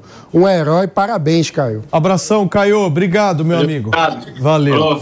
Gente, olha só, são onze horas e dezoito minutos. O nosso Vitor Brown preparou uma reportagem com o resumo das últimas vinte e quatro horas da guerra entre Israel e o grupo terrorista Hamas, e você acompanha agora. Forças israelenses e terroristas do Hamas cumpriram uma trégua nesta terça-feira, depois que o cessar-fogo foi estendido no último minuto por pelo menos mais dois dias para permitir a libertação de mais reféns. Nas últimas horas, foi possível visualizar apenas uma única fumaça subindo acima do deserto destruído no norte de Gaza. Mesmo com essa imagem, não foi registrada nenhuma explosão nem sinais de sirenes. Alguns disparos de tanques foram ouvidos no distrito de Sheikh Radwan, na cidade de Gaza, pela manhã. Um porta-voz das Forças de Defesa de Israel disse que ataques foram feitos após a aproximação de suspeitos. O tiro teria sido apenas uma advertência. Ainda durante a trégua, os terroristas do Hamas libertaram cinquenta mulheres e crianças israelenses. Em troca, Israel libertou cento e cinquenta detidos de suas prisões. Hoje, a autoridade penitenciária de Israel disse que trinta e três prisioneiros palestinos foram libertados no período da noite, sob os termos do acordo. A libertação elevou para cento e cinquenta o número total de libertados por Israel durante a pausa inicial de quatro dias nos combates. Entre os nomes está o palestino Muhammad Abu al-Humus. Ele já está em casa, localizada no leste de Jerusalém. Não consigo descrever minhas emoções. É uma alegria indescritível. Estou muito feliz. Espero que outros sejam libertados em breve. Meus amigos, meus primos. O governo de Israel recebe nova lista de reféns que devem ser libertados nos próximos dias. O governo de Israel recebeu uma lista de reféns que deverão ser libertados na terça-feira, informou a Rádio do Exército de Israel, citando o gabinete do primeiro-ministro israelense. O site de notícias Axios afirmou que a lista continha dez reféns. Não houve comentários imediatos do gabinete do primeiro-ministro. A Argentina celebrou a libertação de onze pessoas sequestradas pelo Hamas, que aconteceu mais cedo. Entre os reféns estavam seis argentinos. Em um comunicado, a chancelaria do país agradeceu a mediação do Catar. As reféns eram duas mulheres, uma de nacionalidade argentina e a outra casada com um argentino, que foram liberadas junto com duas filhas cada uma. No comunicado, a Argentina também disse que espera mais ajuda humanitária na faixa de Gaza para fortalecer a assistência à população civil palestina, que enfrenta uma crise humanitária de grandes proporções. Mais pessoas poderão morrer de doenças do que de bombardeios na faixa de Gaza se o sistema de saúde não for reparado, disse um porta-voz da Organização Mundial da Saúde nesta terça-feira. As autoridades de saúde de Gaza, consideradas confiáveis pelas Nações Unidas, dizem que mais de quinze mil pessoas foram confirmadas como mortas nos bombardeios em Gaza por Israel, cerca de quarenta por cento delas crianças, com muito mais mortos temendo-se que estejam perdidos sob os escombros. Israel jurou aniquilar o Hamas, o grupo terrorista que governa Gaza, depois de os seus homens armados terem atravessado a cerca e matado cerca de mil e duzentas pessoas e feito duzentos e quarenta prisioneiros em sete de outubro. E olha, gente, começou o quinto dia de cessar-fogo temporário na faixa de Gaza entre Israel e o Hamas, e é o primeiro de extensão do acordo firmado na última semana. A expectativa é pela libertação de mais reféns, mesmo com a quebra de acordo que a gente falou agora há pouco por parte do grupo terrorista Hamas. Quem me traz detalhes direto da Europa é o nosso Luca Bassani. Bem-vindo, Luca. Boa manhã a você, Paulo, e a todos que acompanham o Morning Show. A gente vê que é o quinto dia depois de terem aceitado prolongar este prazo, né, que inicialmente foi de quatro dias, por mais dois dias. Portanto, nesta terça e nesta quarta também são esperados mais reféns libertos pelo Hamas e também prisioneiros liberados das prisões israelenses, retornando à eh, cidade eh, palestina de Ramallah. Nós vemos que neste momento não se sabe ao certo quantos serão libertos, lembrando que Israel na semana passada, ainda no processo de negociação, deu a possibilidade de dez reféns a cada vinte e quatro horas, mas o Hamas durante esses quatro dias libertou cinquenta israelenses e mais dezenove estrangeiros. Não sabemos se outros estrangeiros que estão também entre aquelas duzentas e quarenta pessoas poderão ser liberados hoje ou amanhã. De qualquer maneira, os países árabes, principalmente o Catar e o Egito, que têm participado de forma mais intensa desse processo de negociação, eles têm o intuito de prolongar este processo de trégua e de cessar fogo por mais alguns dias, eventualmente até algumas semanas, para que esse seja o caminho para a paz. Do lado israelense, todavia, o premier Benjamin Netanyahu disse de uma maneira bastante enfática e bastante clara que uma vez que essa trégua, que é temporária, termine, Israel estará pronto para voltar com força total para aniquilar de fato o Hamas e tirar dos, das suas mãos o poder administrativo e político da faixa de Gaza. É realmente uma, uma, um processo de negociação que vai sempre passo a passo, lembrando que todos ah, os israelenses que foram libertos até agora são mulheres ou crianças, os homens que foram liberados eram estrangeiros, e agora com o número de mulheres e crianças no, nos cativeiros do, eh, do Hamas diminuindo, eh, as negociações terão que ser alteradas para provavelmente já conseguir negociar prisioneiros homens e eventualmente até mesmo soldados israelenses que estão sob a custódia do grupo terrorista. Este processo tende a levar alguns dias e vai contar com a mediação ainda do Qatar, dos dos Estados Unidos e do Egito, para que possa ser bem sucedido. Nós vamos ficar aqui também de olho e atualizando ao longo desta terça-feira toda a nossa audiência na programação da Jovem Pan News. Ô Luca, vou pedir para você continuar aqui com a gente, porque eu já chamei para participar do nosso papo aqui o nosso Fabrício Naitsky, editor de internacional aqui da Jovem Pan, porque amanhã, gente, o Conselho de Segurança da ONU deve se reunir novamente para discutir a guerra entre Israel e o grupo terrorista Hamas. O que, que a gente pode esperar dessa reunião, Fabrício? Paulo, bom dia para você, pessoal do Morning, todos que nos acompanham, o Luca também lá direto de Munique.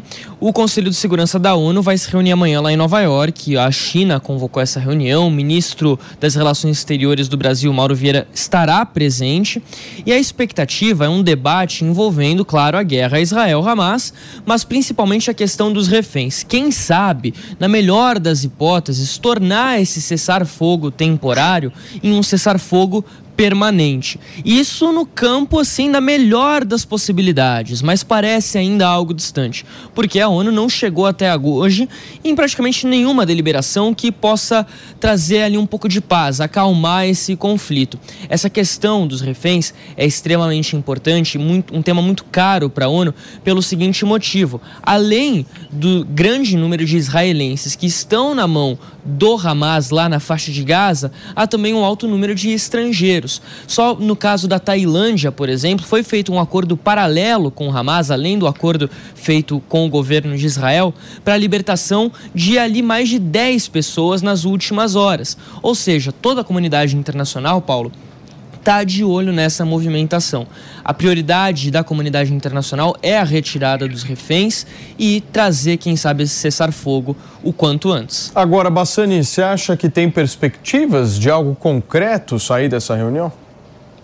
Olha, Paulo, olhando o histórico das Nações Unidas durante as últimas semanas, inclusive as propostas encabeçadas pelo Brasil, pelos Estados Unidos e a Rússia, que acabaram sendo votadas sem surtir efeito, né? Todas elas negadas, no caso, aquela proposta que foi é, de fato é, aceita pelo Conselho de Segurança foi a proposta de Malta, mas não condenava o Hamas e nem impedia um cessar-fogo. Então, a gente vê que eles têm pouco efeito, é, efeito vinculante, ao mesmo tempo que os principais países mediadores são países não diretamente ligados na chefia das Nações Unidas. O Egito, o Qatar, os Estados Unidos estão fazendo tudo de sua própria vontade, com a sua própria influência, com os seus diplomatas. Então, as Nações Unidas têm se concentrado em garantir o acesso à ajuda humanitária. Esse é um ponto importante também da gente mencionar, que durante os últimos quatro dias a ajuda humanitária tem fluído de maneira mais direta, mais constante para a faixa de Gaza, aliviando a situação daquelas pessoas que estavam sem alimentos, sem remédios, sem água. Então agora é, a situação ainda não é a ideal, mas deu uma melhorada, se assim podemos dizer, em comparação com as últimas três, quatro semanas, ao mesmo tempo em que é, Antônio Guterres não tem mais o acesso que tinha anteriormente com os diplomatas israelenses, que são fundamentais para a discussão de qualquer cessar-fogo permanente, qualquer acordo de paz que seja perene. Realmente uma situação é, complicada na ONU, que vive uma crise institucional, com muitos países criticando o seu sistema de governança, principalmente a estrutura do Conselho de Segurança, que muitas vezes acaba colocando interesses nacionais próprios sobre os interesses da paz mundial. É, é isso aí, gente. A gente vai acompanhar aqui na programação da Jovem Pan esse Conselho da Organização das Nações Unidas discutindo novas eh, resoluções e aprovações referentes a essa guerra lá no Oriente Médio. Luca Bassani, muito obrigado, meu amigo, pela sua participação. Direto da Europa, o jornalismo da Jovem Pan no mundo inteiro tentando entender, infelizmente, o que acontece lá no Oriente Médio. E olha, gente, o bicho tá pegando também no Campeonato Brasileiro. Afinal de contas, vai começar. Vou pedir pro nosso Thiagão Asmar chegar por aqui. Paulinho! Filhadão na área! Tá no ar o Morning Show Esportes. Morning Show Esportes. Bom dia, amigos do Morning Show Esportes. E ó, o negócio, o bicho tá pegando na zona do rebaixamento, hein? É na briga pra fugir do rebaixamento. O Cruzeiro venceu, hein? Cruzeiro venceu fora de casa o Goiás. Ali os dois estavam na zona. O Cruzeiro sai da zona do rebaixamento. E aí, amigo, empurra toda a pressão hoje para Vasco e Corinthians.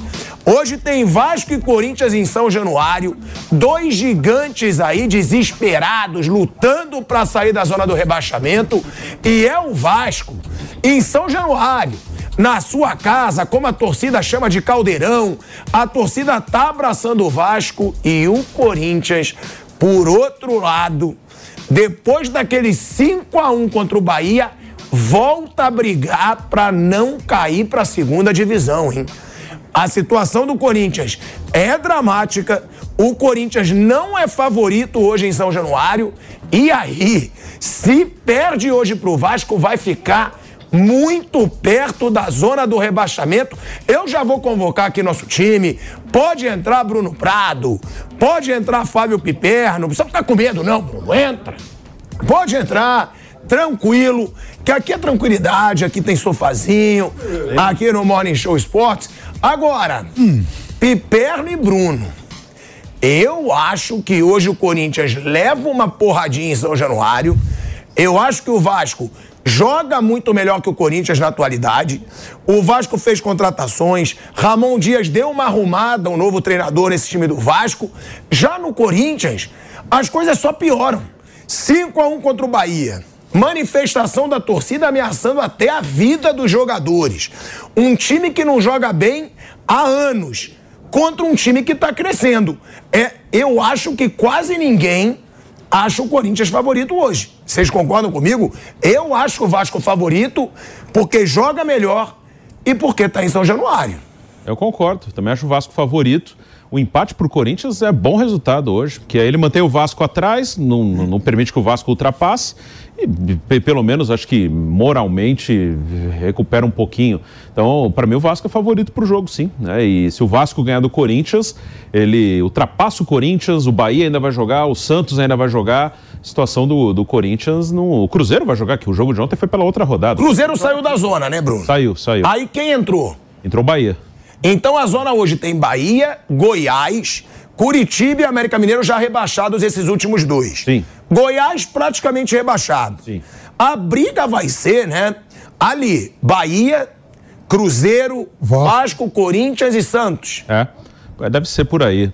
O Cruzeiro ontem ganhou quatro posições, né? O Cruzeiro passou Bahia, Vasco, Santos e Corinthians, né? Ele igualou o Corinthians em pontos, passou no número de vitórias. Então, o Corinthians, se ele perder pro Vasco, ele perde mais uma posição. Se Santos e Bahia vencerem na rodada, o Corinthians termina a rodada na zona de rebaixamento. Bahia joga com o São Paulo em casa e o Santos joga com o Fluminense em casa. Não, não é nada absurdo que eles vençam. Agora, deixa eu sentar do ladinho aqui do Fábio Piperno, né? Que você já vem metendo malho no Corinthians há muito tempo. Vixe. Né? No futebol desse Corinthians, é um futebol ruim, é um elenco caro. Tem que deixar isso claro. Esse elenco do Corinthians, ele, é, ele tem a quarta maior folha salarial do Brasil. Tem muito jogador caro. Tem Yuri Alberto, que foi comprado por uma fortuna, Maicon, Fausto Vera, Gil, é, o próprio Roger Guedes tinha sido contratado por uma Sim. fortuna. É, Fagner é caro, Cássio. Cássio é caro. É um elenco caro, esse elenco do Corinthians. Mas não joga nada, Piperno. E, e na, na verdade, a gente tem que deixar claro aqui, se perder hoje, pode estar na próxima rodada já na zona do rebaixamento. Olha, eu tô até me sentindo mal aqui, porque eu vou ser obrigado a concordar com vocês. Para mim não é uma coisa fácil. Não é bom concordar é bom. comigo. Mas eu vou falar uma coisa, você tem razão em tudo que você falou aí sobre o Vasco, o Corinthians é, ter esse jogo decisivo hoje. E você tem razão, assim, o Corinthians tem a pior relação, vai, custo-malefício do futebol brasileiro. Negócio absurdo. É muita gente cara para ser ruim de bola, para não jogar mais nada ou para viver da biografia. O Corinthians, ele não é... Essa, é se, se ele quisesse montar um time de master, talvez ele fosse campeão do mundo. Só que o problema é pegar esse time de master e colocar... Mas o que me incomoda, o Pipiano, é que não é tão master assim esse Corinthians. Não. Se você for ver, vamos lá, Yuri Alberto. Não é velho, joga. Fausto Vera, não é velho, não, joga. O time de massa é mais do, do meio campo pra trás. É, o Michael não é velho. O próprio Fagner, se você for ver, o Fagner tem trinta e três? É, por aí. Tem trinta e três, não, tem é... muito jogador de trinta e seis aí que tá voando, o Soares que o diga. Não, mas é quando você escala todo mundo junto, vai. Fagner, Gil, Fábio Santos. Cássio. É o Cássio, mas o Cássio... Mas o Cássio é agarrar melhor que qualquer goleiro novo. Exatamente, o Cássio tem jogado muito bem, mas o Renato Augusto... Então fica realmente complicado. Mas o fato é que foi muito mal dirigido, a, dire... a direção errou muito, os técnicos nem se falam.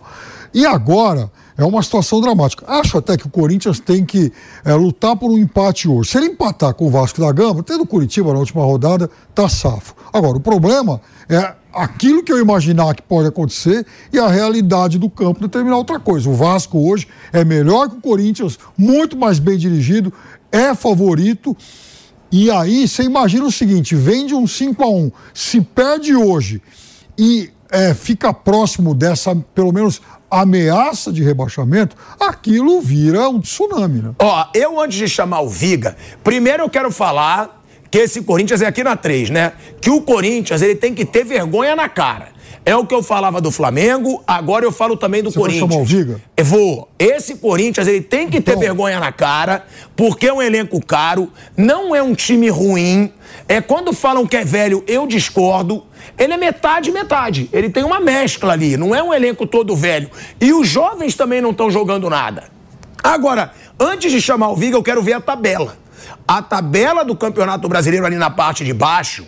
Por quê? Pra mostrar a situação que esse Corinthians pode ficar. Olha aí, ó. O Corinthians tem quarenta e quatro pontos, o Santos tem quarenta e três, o Vasco tem quarenta e dois. Se o Vasco ganha do Corinthians hoje, ele passa o Corinthians.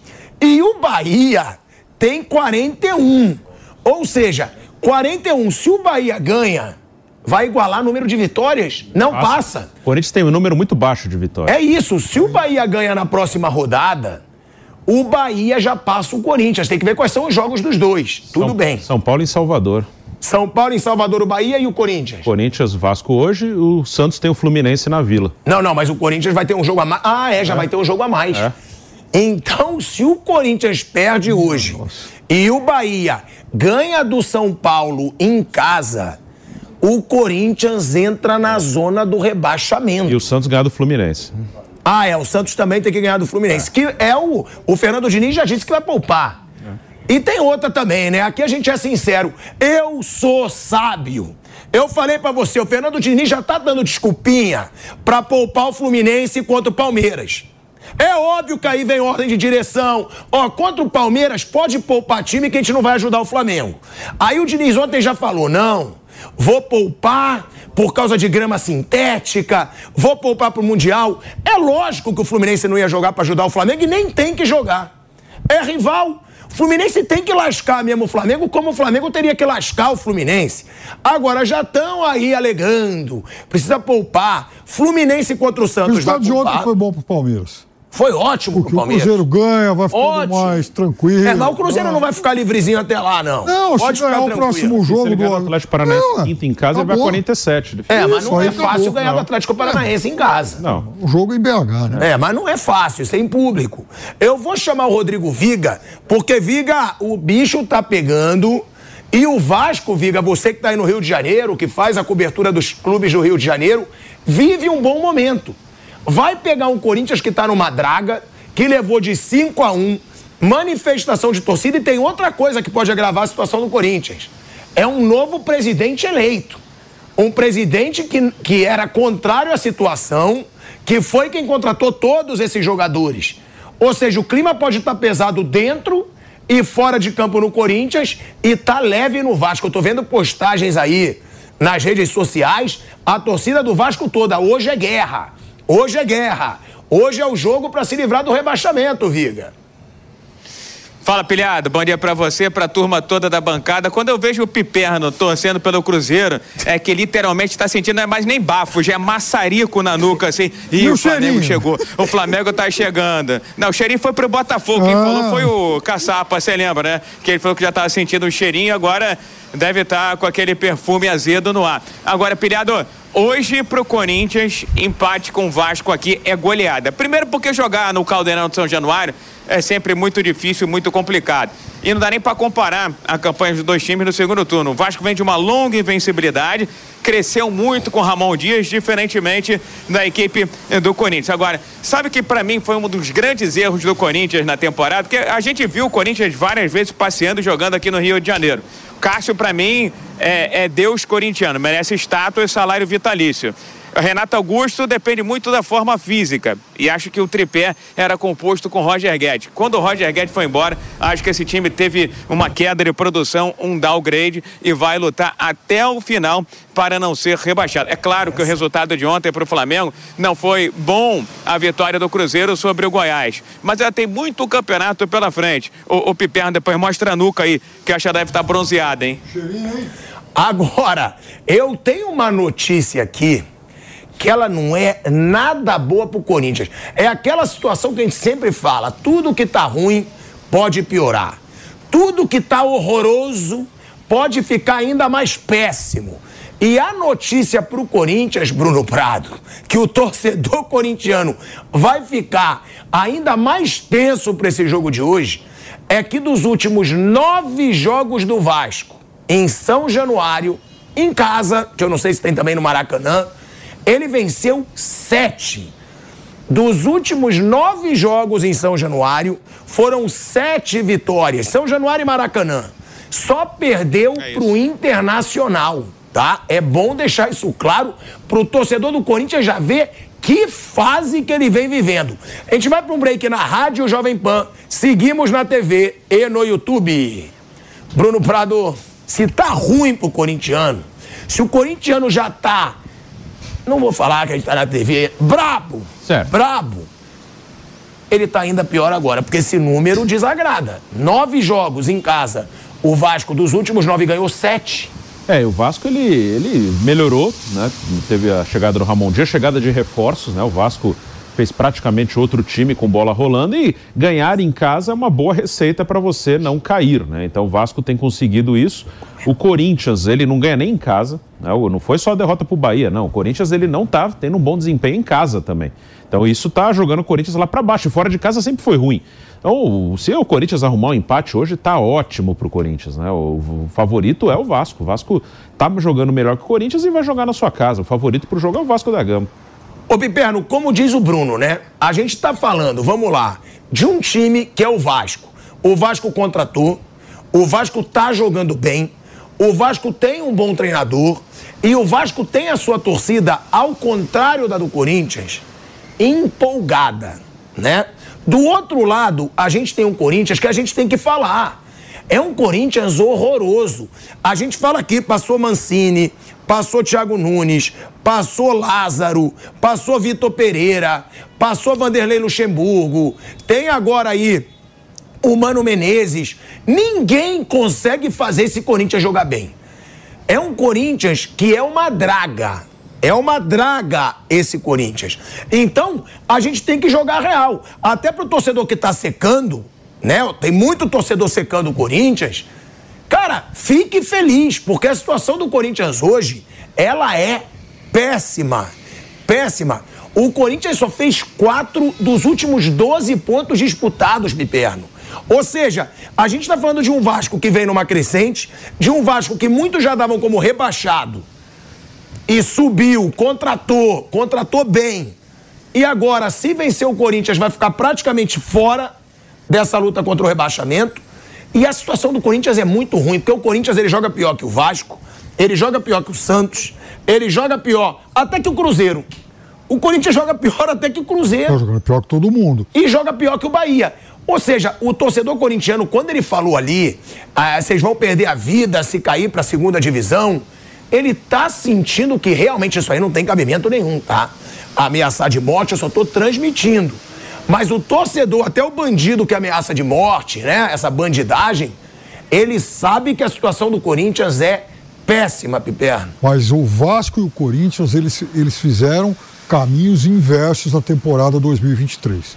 O Vasco, quando a casa estava caindo e ia ladeira abaixo mesmo, a S A F do Vasco foi lá e trouxe um técnico que já venceu Libertadores, trabalhou, né, em várias regiões do mundo, trabalhou na Copa do Mundo. Enfim. Ídolo do clube, era técnico ídolo do Al-Hilal no Mundial. Ídolo do clube, exatamente. Como você é ridículo. É, mas aí... Mas é verdade, o torcedor do mas, Vasco adorou trazer adorou, o cara que eliminou lógico. o Flamengo do Mundial. Exatamente, um cara que trabalhou em Mundial. E não é um cara que trabalhou em Mundial em mil e novecentos de dinossauro, um cara que trabalhou em Mundial nesse ano. Então o Vasco se recuperou. O Corinthians não. Ele o Corinthians não aguenta, sai do Vitor Pereira, que levou o time para Libertadores, mais ou menos com esse mesmo elenco, resolve fazer experimentalismo. Ó, a gente vai voltando aí para a Rádio Jovem Pan, tá? De volta à Rádio Jovem Pan, agora na rádio, YouTube, T V. Ô, Viga, o Pipero deixa claro aqui que o Corinthians não soube contratar. O Vasco soube. E perdeu o Roger Guedes ainda. Perdeu o Roger Guedes, tem isso. O Roger Guedes era o principal jogador do Corinthians na temporada. Na verdade, o único. Era ele e o Cássio. Ele e o Cássio seguravam tudo. Ele decidia na frente e o Cássio atrás. Hoje o Corinthians não tem nada. Hoje o Corinthians não tem um bom treinador. O Corinthians, ele é o clube que mais trocou de treinador na temporada. E detalhe, ele troca por um treinador que eu acho que só o Corinthians achou que podia resolver alguma coisa. O ano do Mano era péssimo no Internacional. Ele conseguiu perder uma semifinal do Gaúcho pro Caxias. Eu sei porque eu fui na final, levei Lilian Weber pra ver Grêmio e Caxias, lá na Arena do Grêmio.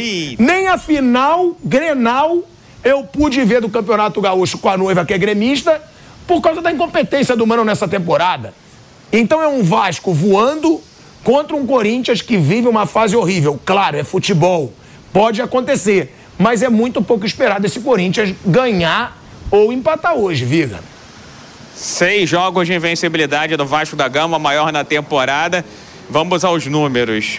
Empatou com o Goiás, está vencendo até o finalzinho, tomou um gol de cabeça, aquele que o Veguete perdeu a cabeça é, e foi expulso no final. dois a zero no Cuiabá lá, um a zero no Clássico contra o Botafogo, dois a um sobre o América Mineiro, dois a dois com o Vasco, com o Cruzeiro, melhor dizendo, e zero a zero com o Atlético eh, do Paraná. É a longa sequência do Vasco da Gama que vem empinando no Campeonato Brasileiro. Eu só vejo eh, a seguinte explicação para o Corinthians, viu, Pilhado? Erro estratégico, erro de planejamento. Se olha para o elenco, eu sempre achava que o Corinthians tinha um tripé, uma espinha dorsal formada pelo Cássio, pelo Renato Augusto, que viveu durante muito tempo no departamento médico, e abriu mão do Roger Guedes. Quando você abre mão do seu principal jogador, com um elenco bastante questionável, inclusive com alguns jovens, você está assumindo risco. Não foi um risco calculado, foi um risco no limite do limite. E por isso que o Corinthians está... Hello, it is Ryan, and we could all use an extra bright spot in our day, couldn't we? Just to make up for things like sitting in traffic, doing the dishes, counting your steps, you know, all the mundane stuff. That is why I'm such a big fan of Chumba Casino. Chumba Casino has all your favorite social casino-style games that you can play for free anytime, anywhere with daily bonuses. That should brighten your day a little. Actually, a lot. So sign up now at chumba casino dot com. That's chumba casino dot com. No purchase necessary. V G W Group. Void where prohibited by law. See terms and conditions. eighteen plus. Onde está, está sendo cobrado, exigido e criticado pela sua torcida. Sou contra a qualquer ato de violência, mas está no direito a torcida de protestar por conta dessa falta de planejamento e de um erro estratégico que pode custar mais uma vez a permanência do Corinthians na Série A do Campeonato Brasileiro. É muito grande, é muito enorme, tem muito dinheiro, muita fonte de receita para ficar brincando de ioiô, né, meu caro Pilhado? É isso, Vig. E agora, Bruno Prado, eu vou dar uma notícia boa pro torcedor corintiano. É, Se bom. só tinha coisa ruim pra falar, Corinthians em má fase, Corinthians aí é, levando de cinco a um do Bahia, aí tem eleição, aí tem tumulto, aí tem manifestação de torcida, mas o retrospecto, pelo menos isso, Pelo menos o retrospecto do Corinthians contra o Vasco, ele é positivo. O Corinthians não perde pro Vasco há dez anos. Há dez anos. Hã? Desde dois mil e dez, há treze anos. O Corinthians não perde para o Vasco. São vinte jogos. Cara, ó, esse número é assustador. Eu não sabia que o Vasco não ganhava do Corinthians há treze anos. Mas é, é na Série A ou incluindo outras competições? Não, não, porque incluindo o Vasco teve tudo. Muito subindo e descendo. Incluindo tudo. Teve confronto incluindo na Libertadores, tudo. Que foi empate lá e no Rio, uma vitória do Corinthians aqui. Que foi aquela defesa do Cássio. É o gol Diego do Paulinho, Souza. Sim. Sim, o, o, é, o Viga, são Souza. treze anos no total que o Vasco não ganha do Corinthians. Total de vinte jogos. Aí eu respeito jogos. Os números, pilhado. É o quê? Pilhado, eu respeito os números, eu respeito os números, respeito as estatísticas, mas se você pegar a estatística do momento e não olhar para o retrovisor, acho que hoje, eu diria até que o Vasco é franco favorito contra o Corinthians. O Corinthians hoje, se conseguir um empate, levante as mãos para o céu, porque vai ser goleada na atual fase, hein? Viga, eu concordo, mas eu acho que é uma freguesia que não deve ter igual na Série A do Brasileiro. É, treze anos sem ganhar o Vasco do Corinthians? É um número anormal, né? Hoje, claro, o momento é do melhor do Vasco, por isso o Vasco é favorito. O, um dos poucos jogos, o, o jogo do primeiro turno em Itaquera até foi sem público, e o Corinthians jogou bem esse jogo. Foi um dos poucos jogos que o Corinthians jogou bem, sem torcida em Itaquera contra o Vasco. É claro que era outro momento, já as coisas mudam muito rápido, imagina um turno inteiro. Mas o Vasco é favorito. É um número curioso, né? É uma diferença muito grande. Corinthians foi o último jogo do Roger Guedes pelo Corinthians. Foi, né? Esse jogo com o Vasco, né? O Corinthians jogou bem esse jogo. Foi um jogo bom. Dentro do que o Corinthians fez no campeonato, foi um jogo bom. É um número curioso. Aqui também o Vasco nesse período teve muito mal, né? E o Corinthians esteve muito bem até, vai, dois mil e dezessete, vai. Depois disso também caiu bastante. Então, Piperninho, eu faço questão de te mostrar isso aqui, ó. Você que esculhamba tanto aí o Corinthians nos últimos dias... É, é um cala-boca. É um cala-boca que há treze anos o Vasco não ganha do Corinthians. É uma freguesia, não é? Então, ó, toma pra você. Porra, aqui, ó. Freguesia acaba um dia, né? É aí que tá o negócio, né? Às vezes o freguês enjoa. Olha, agora teve... teve é, lembrando essa longa série, teve um jogo lá em Itaquera em dois mil e dezoito. Na penúltima rodada, o Corinthians venceu por um a zero e praticamente ali... ele escapou da ameaça de rebaixamento, porque lá o Corinthians estava ameaçado também. Então, assim, tem história para todo lado, tá? O fato é que hoje o Vasco é um time melhor que o Corinthians. Eu dizia o seguinte, que se o Vasco acertou quando mudou o comando, o Corinthians em dois mil e vinte e três resolveu fazer experimentalismos. Lázaro, o Danilo dirigiu o Corinthians num derby contra, contra o Palmeiras. Não, mas era interino. O não, não. Danilo foi... Mas, o, mas olha como o Corinthians era maluco. O Lázaro era o técnico. Aí o Lázaro cai, volta a ser assistente, e quem assume o Corinthians por um jogo num derby era o Danilo, que nunca tinha sido técnico. Por que não manteve o Lázaro ali? Porque era um Corinthians todo bagunçado, irracional, depois veio aquele período do Luxemburgo. Enfim, foi um Corinthians que fez... tudo errado em dois mil e vinte e três. Agora, Bruninho, o que aumenta o desespero, esse jogo já era dos desesperados. Já era. Corinthians e Vasco brigando para não cair, pressão de suas torcidas, o Vasco voltou da Série B, o Corinthians vem jogando mal há muito tempo e só piorou com a vitória do Cruzeiro. Sim. Porque o Cruzeiro vence o Goiás, o Goiás já está praticamente rebaixado. Sim, já foi. Ninguém liga pro Goiás nessa situação. O negócio era o Cruzeiro. Cruzeiro não pode ganhar. Que o Goiás arranque ponto do Cruzeiro, é com o Cruzeiro fora de casa. E o Cruzeiro vence o jogo, e aí essa pressão aumenta muito pro Vasco e pro Corinthians. Aumentou, os dois foram ultrapassados pelo Cruzeiro, né? E mais o Santos e o Bahia, né? O Cruzeiro ganhou quatro posições, né? O Cruzeiro subiu, estava em décimo sétimo, foi para décimo terceiro. O Cruzeiro subiu bem, um gol aos cinquenta e um minutos ali, um gol já nos acréscimos. Foi um jogo bem ruim, Goiás e Cruzeiro, né? Foi um... Era um jogo muito com cara de zero a zero, mas o Cruzeiro fez um gol nos acréscimos, importantíssimo. O Cruzeiro deu uma reagida, não é que tá jogando bem, né? Pelo menos tá conseguindo resultado. Ganhou em Fortaleza recentemente, foi lá no Castelão. Aí teve um empate com o Vasco no Mineirão, dois a dois. Toma poucos gols, né, Bruno? É, esse tá é o... salvando o Cruzeiro. Tem a ver com o Paulo Autuori, porque o Paulo Autuori assumiu, o Cruzeiro melhorou. É, melhorou. Talvez assim, numa parte mais emocional, ele fez uma outra mudança na equipe, entrou o Ian Lucas no meio, que é um garoto que tá, tá até jogando bem, ele Sim. tá pondo um pouco mais os garotos, outro Japa que entra também de vez em quando, mas assim, acho que é mais um, talvez uma coisa mais né, emocional, porque o Cruzeiro continua jogando mal, né? eu, eu acompanho bastante jogos do Cruzeiro, porque meus filhos torcem pro Cruzeiro, então eu acompanho bastante, não melhorou tanto assim, mas pelo menos tá conseguindo resultado, parece um pouco mais confiante. Agora, a gente fala do péssimo Corinthians e do, do bom Vasco, né? Isso tem a ver com os treinadores, Piperno? Tem a ver com o Ramón Díaz. O Ramón Díaz, desde que ele chegou no Vasco, o Vasco vem mostrando um bom rendimento. Tudo bom, tudo bem que às vezes foi irregular, mas vem jogando bom. Ó, tem cinquenta e três por cento de aproveitamento nos últimos jogos esse Vasco. Lembrando que o Vasco, isso é importante a gente deixar claro, tem a quinta melhor campanha do segundo turno. É isso. É um baita número. É um baita número. Ele só perde pro Atlético Mineiro, Flamengo, Palmeiras e Bragantino, que são os líderes. O Vasco tem a quinta melhor campanha do segundo turno do Campeonato Brasileiro. Só perde pros líderes. Ele perde pro Galo, que é a melhor campanha, Flamengo, Palmeiras e Red Bull Bragantino. Ou seja, é um segundo turno pro elenco que tem, pra situação que vivia, impecável, Piperno. Isso tem a ver com os treinadores? O Corinthians não melhorou porque o Mano realmente é ruim hoje em dia e o Vasco melhorou porque o Ramón Díaz é bom? Eu acho que é impressionante como o Ramón Díaz se adaptou rápido ao futebol brasileiro, porque ele pegou um cenário complicado, um time que estava lá embaixo, com toda a pressão de ameaça de mais um rebaixamento, e a reação foi relativamente rápida. Não podemos esquecer que o Vasco fez um primeiro turno vergonhoso. No caso do Corinthians, eu tinha a melhor expectativa em relação ao trabalho do Mano, não porque o histórico do Mano nesses últimos anos me levava a isso. Eu fui muito crítico de vários dos últimos trabalhos do Mano, só que o ano passado ele fez um brasileiro excelente com o Internacional. O Internacional foi vice-campeão brasileiro com setenta e quatro pontos. Pontuação que daria o título esse ano.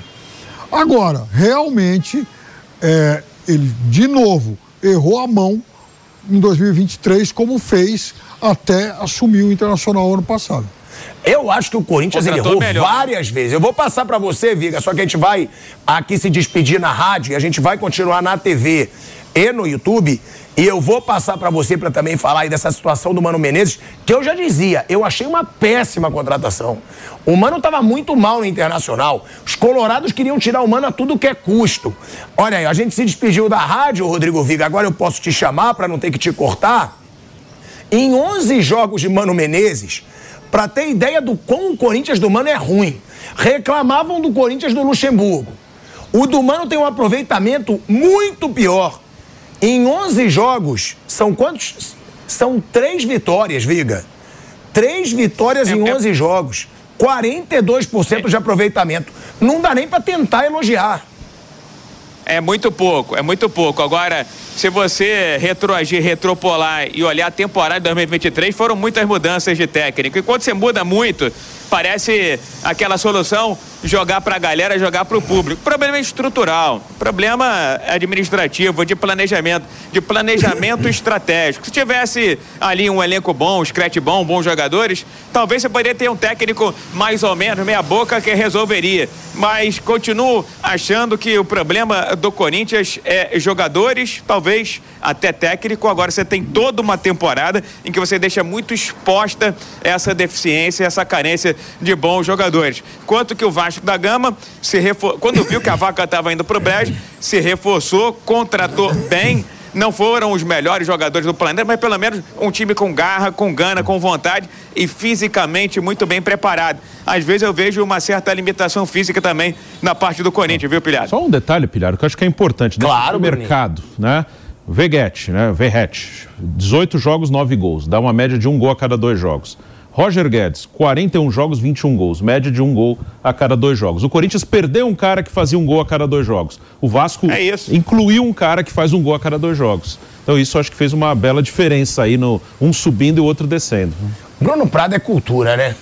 Bruno Prado é cultura. Estão comparando aí, realmente o Veguete chegou muito bom, muito bem no Vasco. Paulinho chegou muito bem no Vasco também. Sim. O Vasco fez contratações pontuais que foram realmente bem importantes. Agora, vive essa draga. Paiê de vez em quando. O Corinthians, Paiê, Paiê é. às vezes decide. Tem um gol de falta. O próprio Búfalo, o Rossi. Sim. É um cara para compor elenco, é um cara que tem identificação com a torcida do Vasco. E, e nessa rodada também, o bicho vai pegar pela liderança do Brasileirão. Eu mesmo tô indo pro Rio de Janeiro. Vou apresentar Olá. o Morning Show Sports. Vou apresentar o Morning Show Sports de amanhã, direto do Maracanã. Direto do Maracanã, que a gente vai acompanhar lá o jogo Flamengo e Atlético Mineiro. Porque tem Flamengo e Atlético Mineiro e tem Palmeiras e América Mineiro. Eu tiraria Botafogo e Atlético. Eu falo mesmo. A disputa tá ali, amigo. A disputa é Palmeiras e Flamengo. São os times que vêm ganhando tudo, são os times que estão acostumados a ganhar e que assumiram o Galo. Eu, eu acho sensacional a campanha do segundo turno, mas mesmo se ganhar do Flamengo, se o Palmeiras ganhar do América, o Galo não vai chegar no Palmeiras. Ele vai precisar de uma derrota do Palmeiras. É isso. Fica três pontos, né? Se ele ganhar do Flamengo e o Palmeiras ganhar do América. E o Palmeiras não vai perder. O Palmeiras aí, eu repito, Palmeiras é muito favorito. Palmeiras só pode perder ponto pro Cruzeiro. Fluminense já assumiu que não quer ganhar do Palmeiras. Vai poupar todo mundo pro Mundial. Aí deu a desculpinha de grama sintética. Gente, tem que poupar mesmo e tem que lascar o rival. Tem que lascar o rival. Fluminense não tem que querer ajudar o Flamengo. Se o Flamengo não teve vergonha na cara o ano inteiro, pague por não ter tido essa vergonha na cara. Oi, irmão. Agora, o único que pode tirar, vou perguntar papo um pra vocês, que a gente tem que finalizar. Pra mim, é o Cruzeiro. É o que pode tirar a ponta do Palmeiras na última rodada e talvez tirar esse título do Palmeiras. Bruno, concorda? Sim, e eu concordo com uma coisa que eu ouvi o Piperno falar ontem. O Palmeiras não tá jogando tão bem assim. Isso que deixa um ponto aí. Piperno. Concordo com você de novo, Pilar. Viga, rapidinho. A... Acompanha o relator e acho que um degrau a mais nesse favoritismo do Palmeiras com a vitória do Cruzeiro ontem, que rebaixou o Goiás. Olha aí, galera, a gente vai finalizando mais um Morning Show Sports. Lembrando pra você, hein? Amanhã eu vou apresentar direto do Maracanã. Então, a partir de onze e meia da manhã, liga na T V aqui, Jovem Pan, acompanha com a gente. E agora a gente vai pro Bate Pronto no YouTube da Jovem Pan Sports e na rádio. Seguimos com o Pânico na T V. Uma boa tarde pra todos vocês.